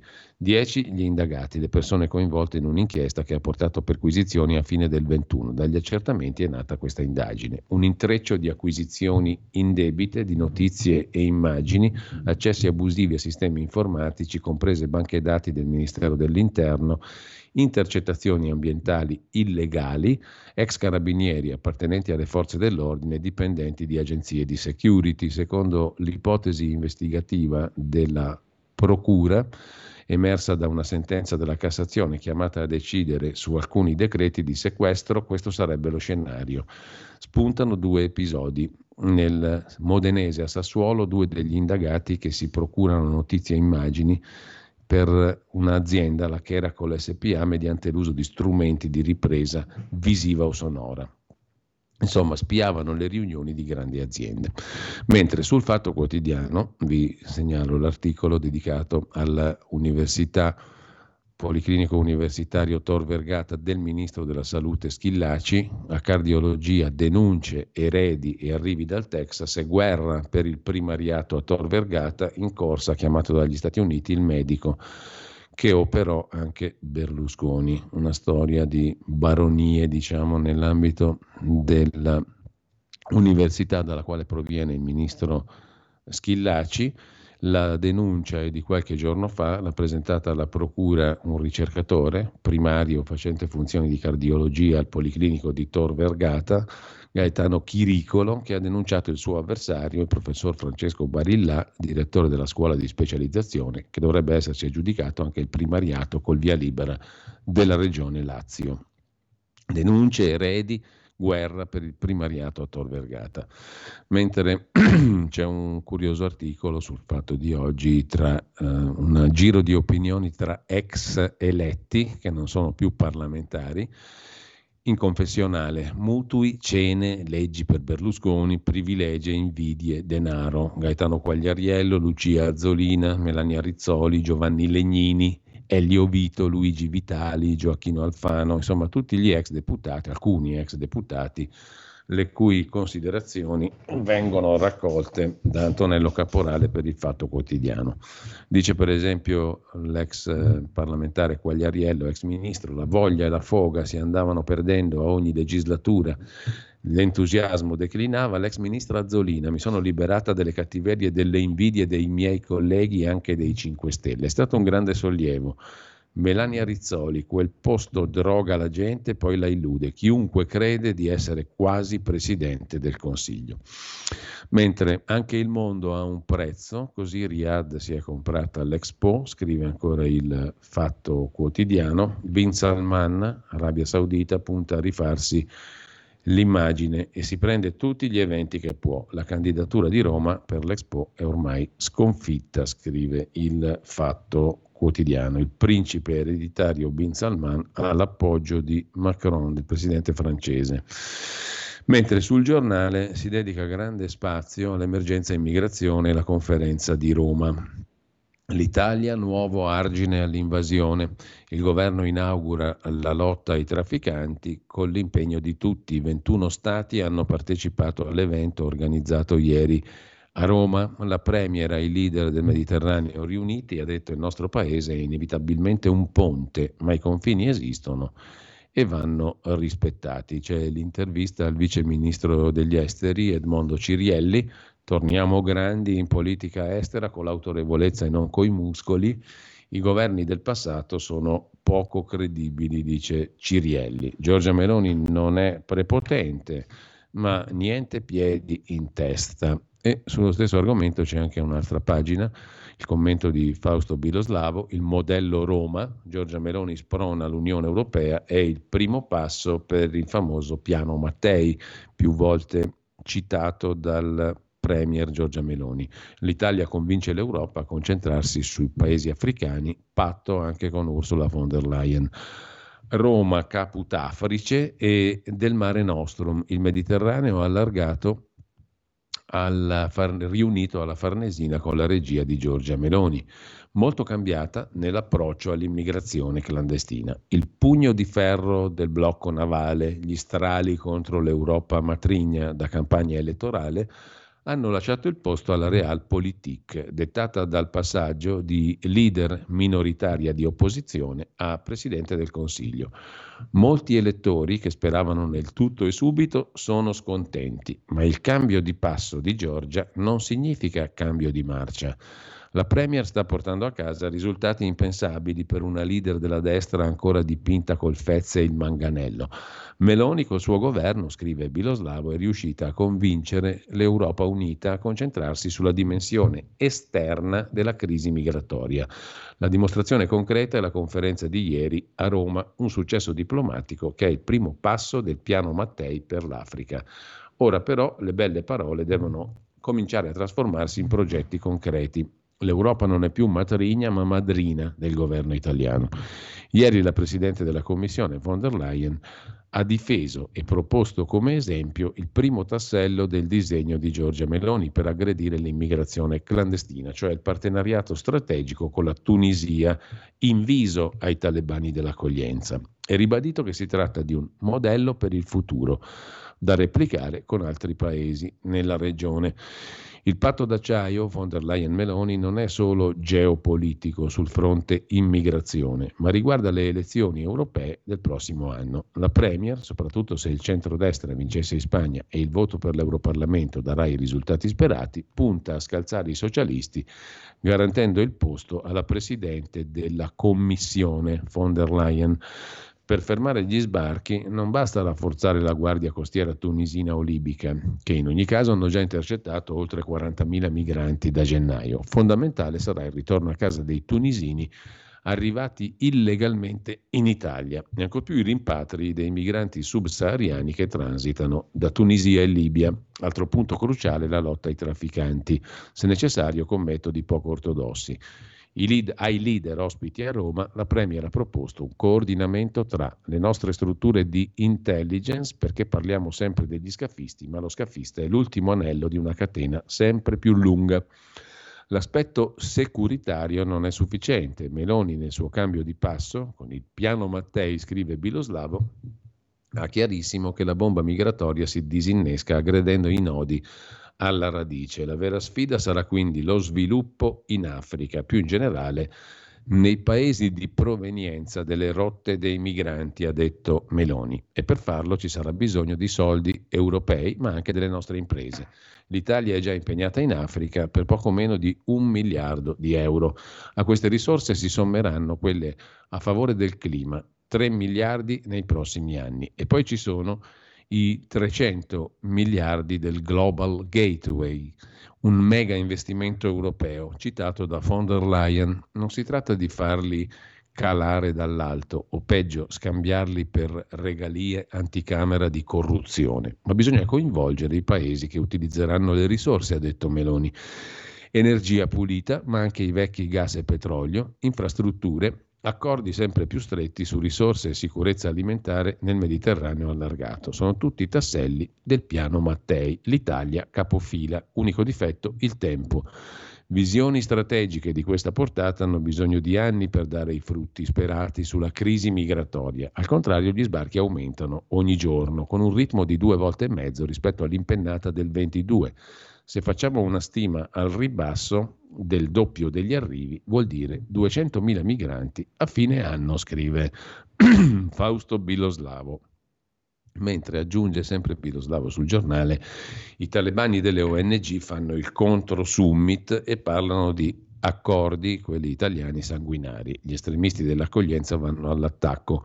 È un memorandum della vergogna, quello fra Unione Europea e Africa, quello voluto da Giorgia Meloni. Dietro c'è la Mediterranea di Luca Casarini, indagato per immigrazione illegale, ma diciamo così, chiesto dal Papa Francesco come partecipante al prossimo sinodo dei vescovi. Lasciamo con questo il tema dell'immigrazione e il patto mediterraneo di Roma, il modello Roma, diciamo così, il Mediterraneo allargato che si è riunito alla Farnesina E mm, sul giornale vi segnalo anche, peraltro, eh, una questione, quella relativa al caso Zacchi. Il commento è di Gianmichele Sin sul personaggio Zacchi, difensore dei diritti, che scorda la sua salvatrice. Ha omaggiato Bologna, i suoi prof, le ONG, ma si è guardato bene dal citare Giorgia Meloni.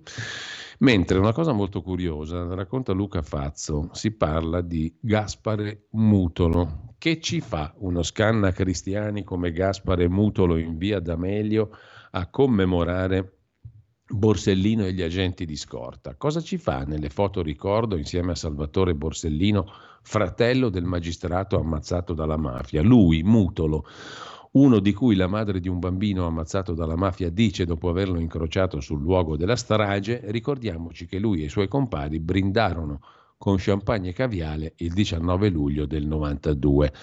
Selfie, prediche, piazze, l'ex boss pentito Mutolo è la nuova star dell'antimafia. Un tempo sicario spietato dei corleonesi, ora va alle commemorazioni e pontifica. La madre di un bimbo ucciso ha protestato, un uomo lo ha cacciato. Da tre giorni le foto di Mutolo fanno il giro del web. A postarle è lui stesso, assassino e collaborante, sulla sua pagina Facebook intitolata Gaspare Mutolo. Il pittore, una vecchia vanteria, sosteneva perfino che i quadri dipinti in cella dal boss Liggio in realtà li aveva dipinti lui.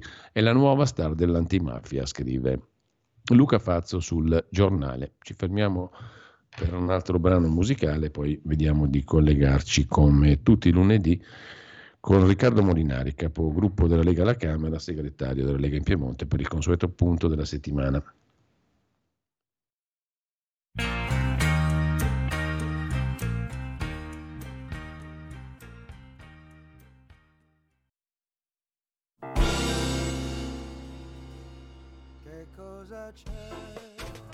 Stai ascoltando Radio Libertà. La tua voce libera, senza filtri né censura. La tua radio.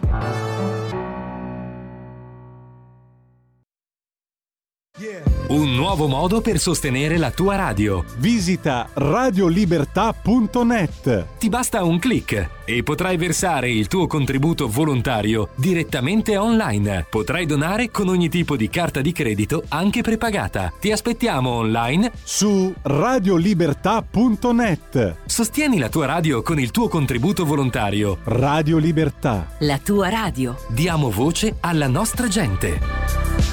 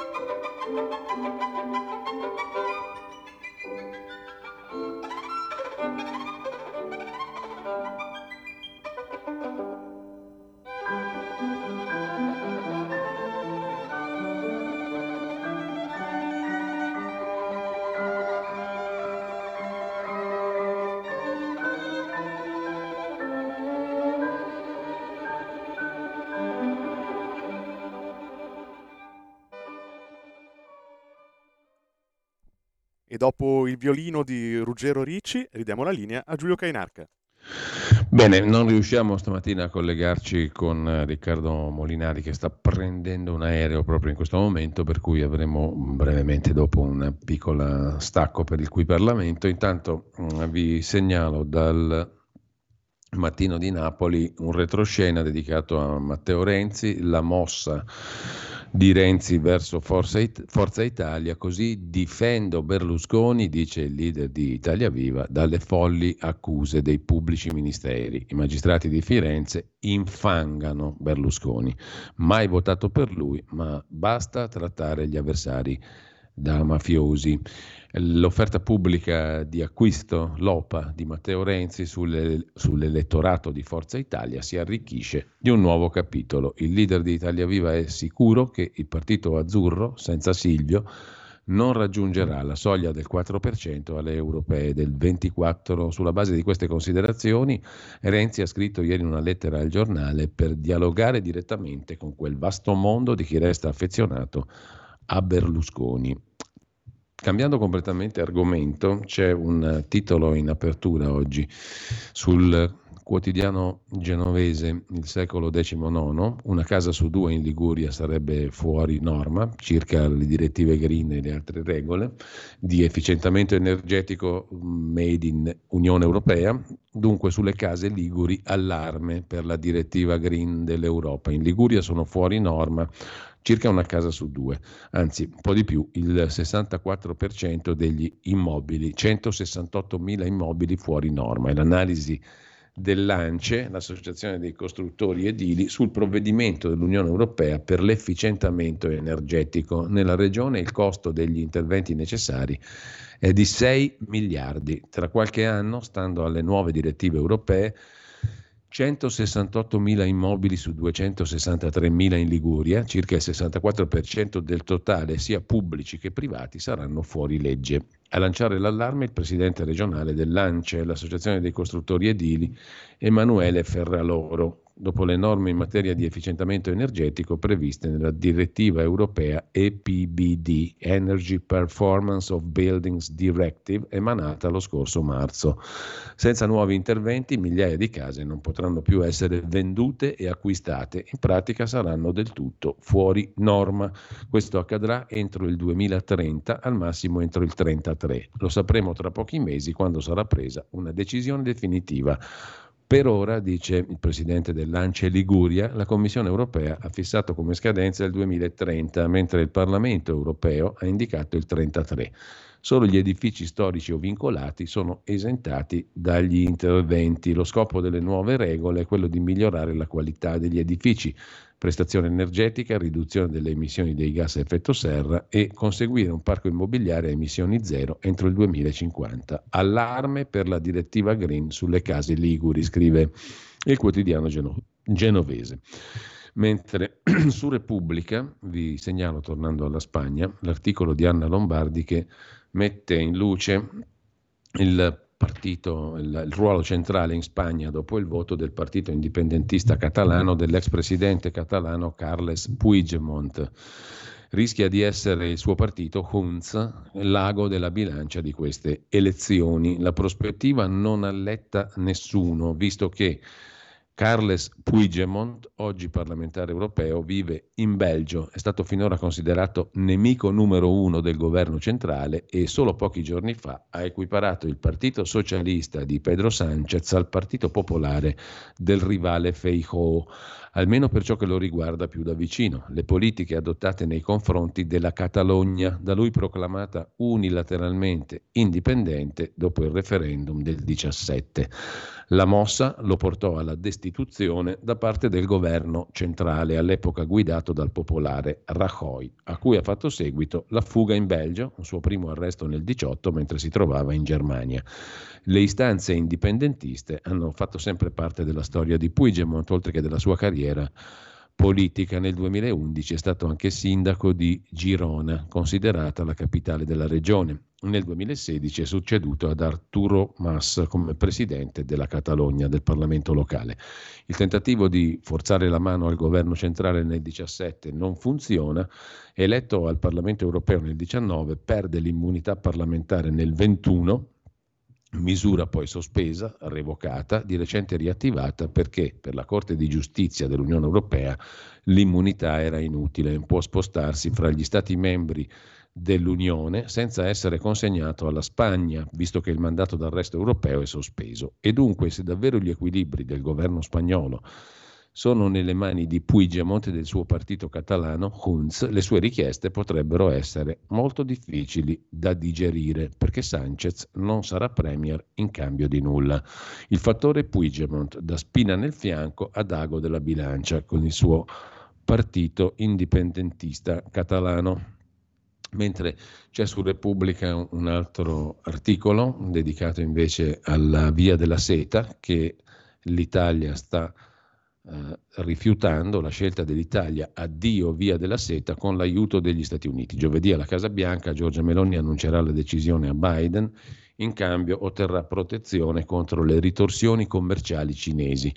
Firmato nel 2019 con la Cina, il memorandum di adesione alla Belt and Road Initiative, appunto alla via della seta, ha portato pochi risultati concreti, ma non è mai stato gradito oltre Atlantico, 16,4 miliardi, le esportazioni in dollari dall'Italia alla Cina nel 2022 con aumento del 5% sul 20, 57 miliardi e mezzo le importazioni dalla Cina all'Italia nel 2022 più 49% rispetto al 2020. Adesso l'Italia dice addio alla via della seta con l'aiuto degli Stati Uniti.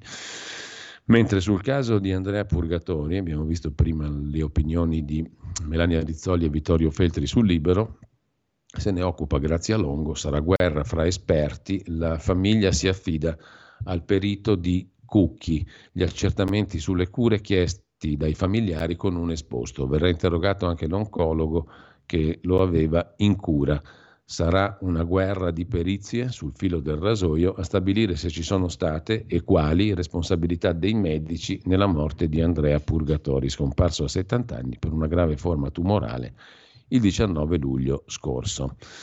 E mh, mm, vi segnalo adesso, prima di entrare in pausa, la lunga intervista su la verità al ministro Crosetto contro gli ecofanatici, vanno fermati o ci consegneranno alla Cina, la politica alla Timmermans distruggerebbe l'industria europea e alla fine comprometterebbe gli stessi obiettivi ambientali. L'asse PPE conservatori può evitarlo, dice il ministro Crosetto. A seguire c'è sempre sulla verità un'intervista al ricercatore, il medico, patologo e professore Paolo Bellavite. Ecco perché ho denunciato Bassetti, il ricercatore Bellavite è tra i firmatari della lettera contro il virologo, scredita i colleghi ma non è un esperto di mRNA. Perché può parlare in tv e noi no? Ci vogliono zittire. Io ho censurato quando ho dato le cifre dei casi avversi.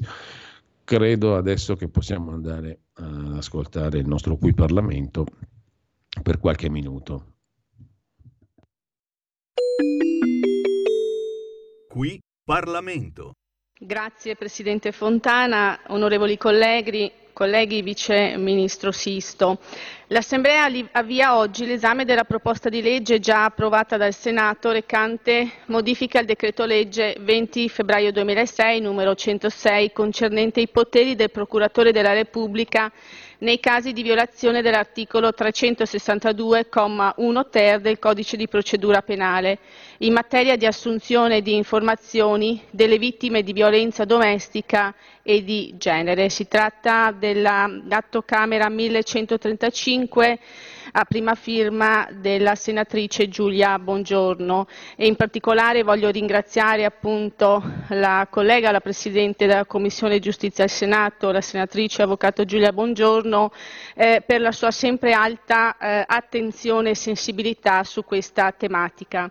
La finalità della proposta è quella di rafforzare il cosiddetto codice rosso, vale a dire l'obbligo del pubblico ministero nel caso di delitti di violenza domestica e di genere, di, assum- di assumere informazioni dalla persona offesa nel termine di tre giorni dall'acquisizione della notizia di reato. Ricordo che tale obbligo è stato previsto dalla legge 19 luglio 2019 numero 69, provvedimento for- fortemente voluto dalle forze di maggioranza del tempo di cui faceva parte anche il gruppo appunto della Lega e cui, la cui appunto prima promotrice era sempre la collega Bongiorno.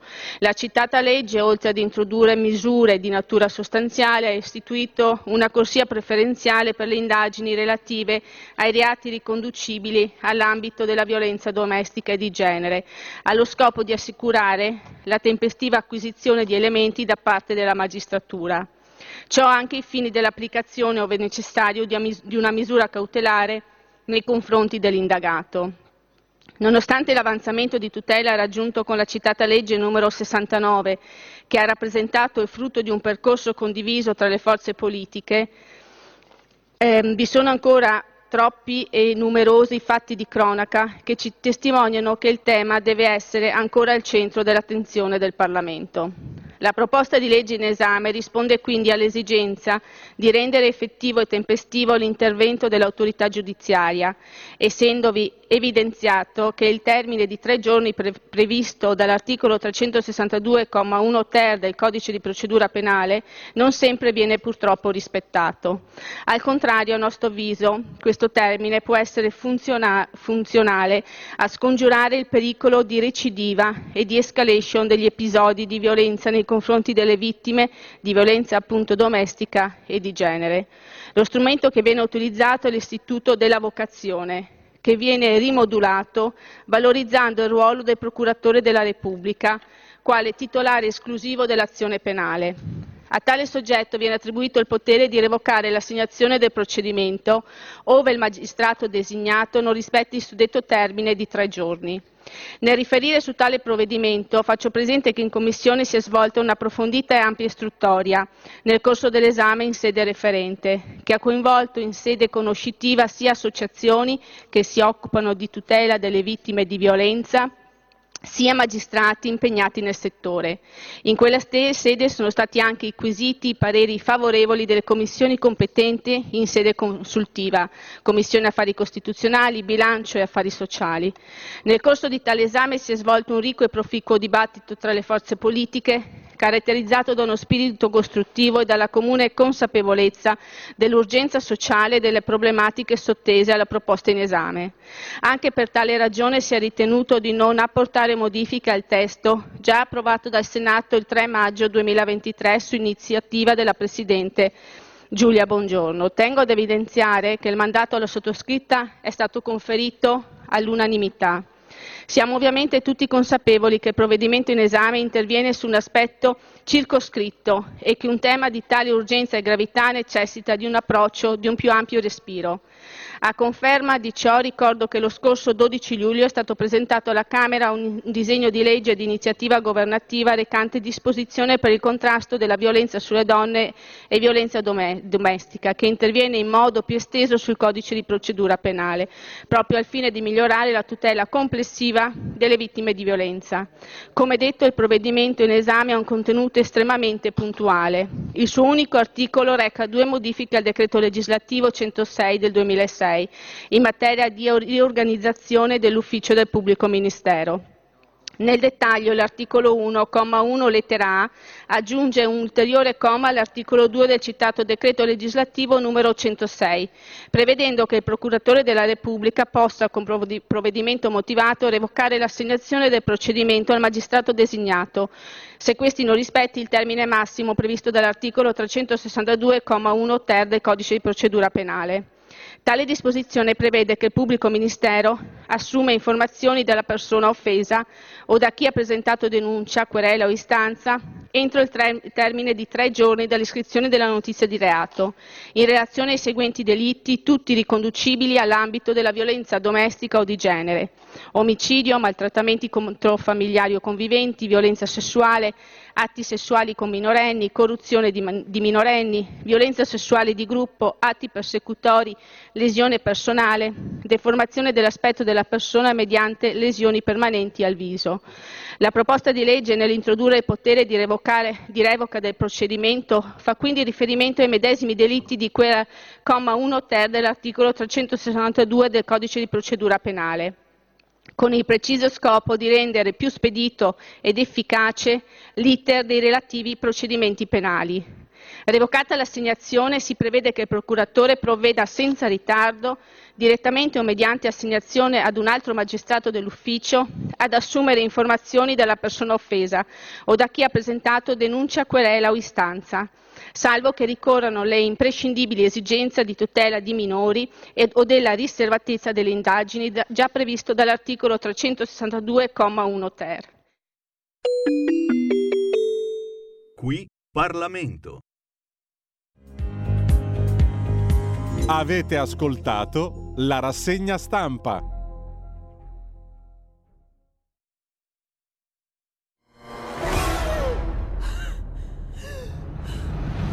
Pensa a respirare. Ora abbandonati. Che cosa vedi? Luce. Oscurità.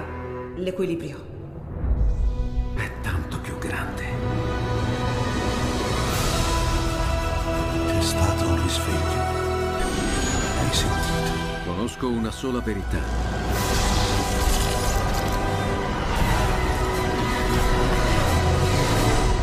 Movie Time ti fa entrare nel vivo del cinema, ti fa sentire come se fossi tu il protagonista del grande schermo.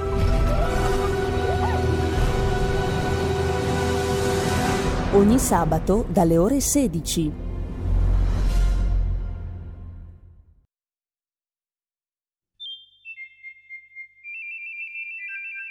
Va ora in onda La grande città con Carla De Bernardi. Si può vivere anche a Milano. E diamo subito la linea a Giulio Cainarca. E a Carla De Bernardi, che dovrebbe essere in collegamento telefonico con noi questa mattina. Buongiorno Carla. In questo momento io non ti sento, però presumo che il collegamento telefonico sia stato stabilito, o a meno che sia caduto. E proviamo subito a richiamarla. Bene, proviamo subito a richiamare Carla De Bernardi, intanto diamo un'occhiata all'aggiornamento dell'agenzia ANSA di stamani. Le fiamme avvolgono anche Corfù, un'altra isola greca a fuoco, evacuati 17 villaggi. La Guardia Costiera ha salvato 59 persone nella località di Nisaki, evacuate dall'isola 2500 persone.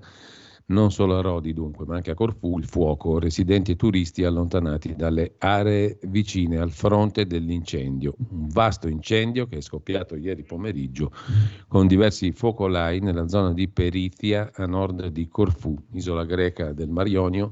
Lo riferiscono i media di Atene citando le autorità locali che hanno evacuato 17 villaggi. La Guardia Costiera ha portato in salvo 59 persone che si trovavano sulla spiaggia di Nisaki.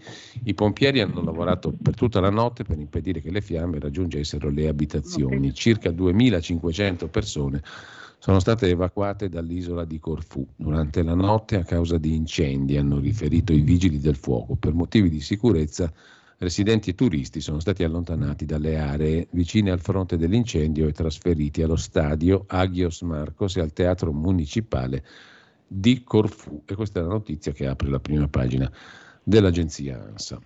Abbiamo Vediamo Carla. se siamo, se siamo riusciti sì, a stabilire eh. il collegamento telefonico con Carla De Bernardi. Buongiorno Carla.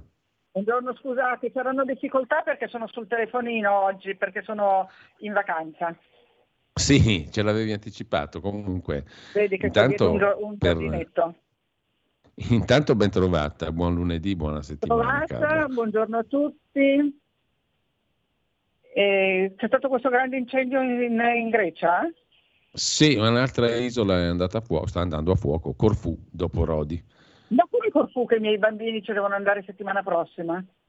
E, mh, per il momento non, non- non- ci sono tantissime notizie in più rispetto a quelle che abbiamo da- eh, già dato. Le fiamme avvolgono va- Corfù, scrive. le fiamme? L'agenzia ANSA sono stati evacuati ben 17 villaggi.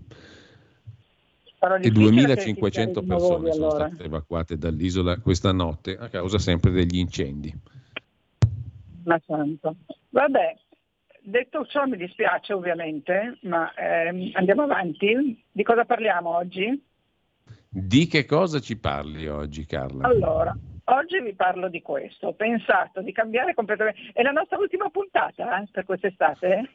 Ma direi di sì, se tu sei d'accordo, Eh. perché poi entriamo nel, nel periodo di agosto, quindi Sì.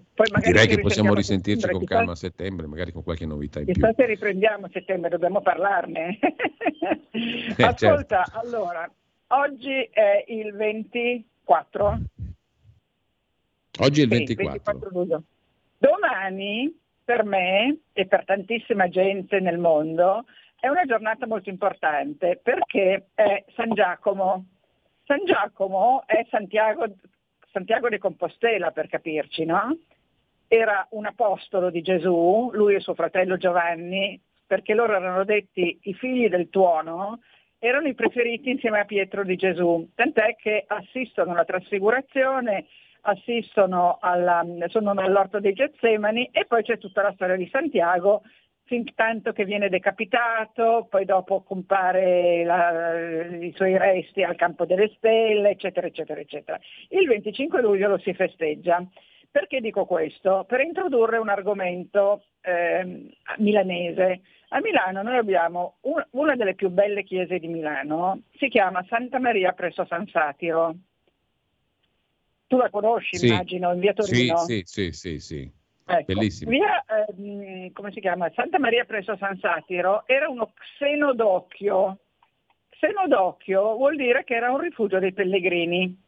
I pellegrini, ovviamente quelli dello xenodocchio di San Satiro, presumo che andassero a Roma e non a Santiago, perché esistono in Europa, lo sai, tre, Europa, non solo Sì. Europa, tre città sante nel mondo. Una è Santiago de Compostela, una è Roma e una è Gerusalemme, ok? Nell'antichità chi voleva andare a una di queste tre città non andava a prendere un volo Ryanair o un trenino alla stazione o la macchina, andava a piedi da ovunque partisse, cioè partiva dall'Austria, dalla Germania, dalla Polonia, eh, dall'Inghilterra, da dove vuoi tu, e andavano a piedi. E quindi stavano via anni, non stavano via come facciamo noi pellegrini di Santiago un mesetto, via anni e mh, facevano testamento perché dovevano, sapevano che potevano non tornare e partivano. E andavano appunto in queste tre direzioni. Tra l'altro si può andare a ehm, Gerusalemme direttamente scendendo ver- dal- dal- dalla- dalle coste ehm, est, no, orientali, ma si può andare a Gerusalemme, si andava all'epoca anche passando da Roma, poi andando a Brindisi, imbarcandosi a Brindisi, non so su che tipo di navi, e si andava a Gerusalemme. Oppure si poteva andare, sempre arrivando da tutta Europa, si poteva andare eh, portarsi in Francia e poi andare o io, a Santiago de Compostela, nella Galizia. Sì. Tutte queste strade europee dei cammini sono quelle che hanno fatto dire a Goethe che l'Europa si è fatta andando a Compostela. Quindi vediamo che è un, eh, come dire, un preambolo molto importante questo dei cammini per fare appunto l'unità d'Europa. Tu immagina che i camminatori partivano con la loro ehm, scarsella, con le loro monete d'oro e chi è che li difendeva dai predoni e, da- e dai ladri, oltre che dai lupi? I famosi cavalieri, che potevano essere i cavalieri templari, che poi sono stati espulsi dalla Francia da, da Francesco I, eh, da- dalla Spagna e da Francesco I di, di Francia che gli ha, voluti, gli ha voluto portare via i loro beni perché erano ricchissimi i templari e Mm. i cavalieri di San Giovanni, tutti questi cavalieri qua eh, scortavano i pellegrini e facevano la spola tra una città e l'altra, per cui portavano le notizie. Quindi erano praticamente l'intelligence dell'epoca, no? Perché arrivavano a Genova, vedevano che era arrivata una nave che aveva portato la peste e correvano a cavallo per tutta Europa a raccontare che non bisognava andare a Genova e cose così. E quindi questi pellegrini avevano questo supporto eh, dei cavalieri eh, o templari appunto di San Giovanni. E quindi ehm, era, era tutta questa rete di informazioni e di comunicazioni che collegava tutta l'Europa, per cui appunto Goethe disse questa cosa qua. A Milano eh, i pellegrini che passavano da Milano, che andassero a Roma, che andassero a Santiago, che andassero a Gerusalemme, dove vuoi tu, si fermavano in quelli che allora si chiamavano xenodocchi. Xenodocchio vuol dire xeno, no? Xeno è la radice che sta per eh, straniero, straniero. no? Xenofobo vuol dire odio per lo straniero. E quindi lo xenodocchio di Milano, dove appunto si fermavano questi viandanti, chiamiamoli così, anche se erano proprio veri e propri pellegrini, perché noi oggi che andiamo a piedi in queste città delle volte ci definiamo viandanti perché non siamo pellegrini religiosi, però nell'antichità ci, ci si andava per, per ragioni devozionali, no? E pellegrino, la radice di pellegrino è perager, vuol dire colui che viene dai campi, quindi lo straniero per l'appunto. I pellegrini si fermavano a San Satiro. E quindi adesso arriviamo a San Satiro, che era il tema milanese di oggi, che invito tutti i milanesi che non l'hanno visitata mai ad andare. E anche chi viene da fuori Milano, non manchi San Satiro, perché San Satiro è insieme a Santa Maria delle Grazie e ad altre chiese, sicuramente insieme al Duomo, ma lei è piccola, è una piccola chiesa, non è grande come le basiliche appunto che ho nominato.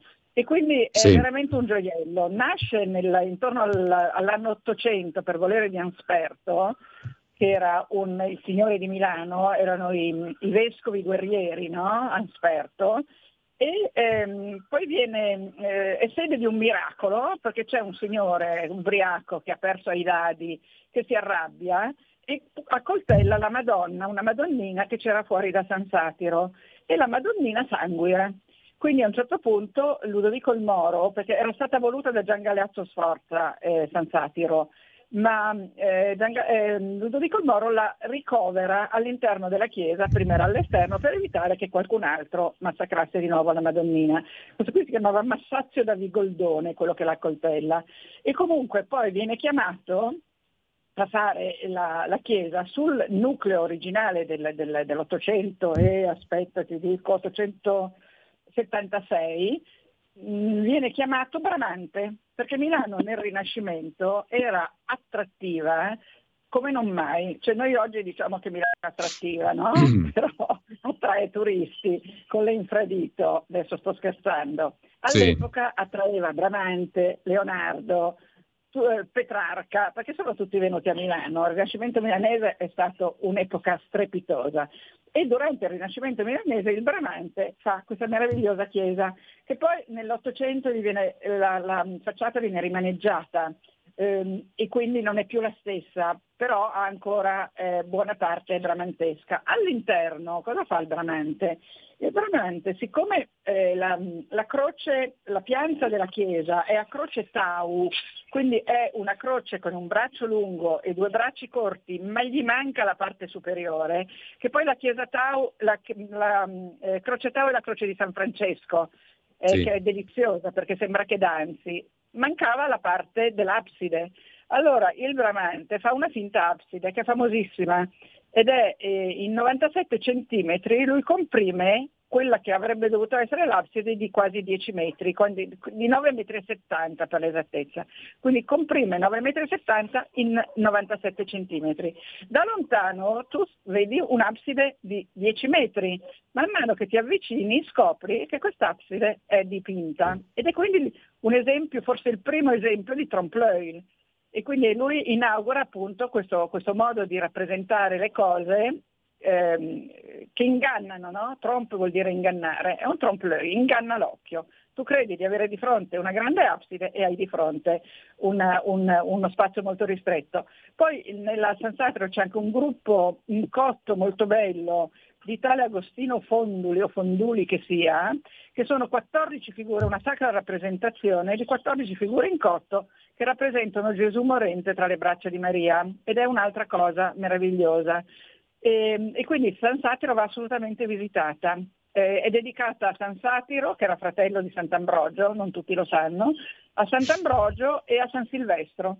E quindi auguro a tutti una bella, bella visita. Credo che sia aperto dal Touring e che quindi i volontari del Touring ti permettono di visitarla e se vuoi anche di avere una, una guida che te la racconta meglio di come l'ho raccontata io, perché ovviamente in dieci minuti più di così non vi posso dire, però mi sembrava giusto chiudere con questa bella chiesa e chiudere con Santiago de Compostela che domani è il suo anniversario. E io mi ricordo di essere arrivata a Santiago la prima volta proprio il 25 luglio, che era una domenica, quindi era il cosiddetto anno santo jacobeo, perché quando l'anniversario di Santiago cade di domenica, quello è l'anno santo. Era il 2008 ed era l'anno santo e quindi nella cattedrale di Santiago, che è una cattedrale eh, medievale con una navata alta decine e decine di metri, in quel giorno, quando è l'anno santo, tirano su nella navata un gigantesco turibolo con delle corde che sembrano delle cime da transatlantico, tirano su questo gigantesco turibolo in cima alla navata e lo fanno ondeggiare e questo emana incenso e ti assicuro che quando sei di sotto col turibolo gigante che ti ondeggia sulla testa e tutto questo incenso vai veramente in trance. Beh, Carla, io ti ringrazio perché come al solito hai concentrato in pochi minuti tantissimi stimoli, compreso questo di andare in San Satiro, oggi è aperta fino alle 12, poi dalle 15 alle 18.30, mm, per chi naturalmente è a Milano o ci passa o ci capita oggi, è una cosa molto semplice perché è molto vicina al Duomo, tra l'altro in via Torino, poco più in là. Grazie Carla. Grazie a te, noi poi ci sentiamo per farci gli auguri privatamente. Certamente, intanto un abbraccio a Carla De Pellegrin, tutti gli amici di Radio Libertà, io saluto tutti gli ascoltatori e alla prossima.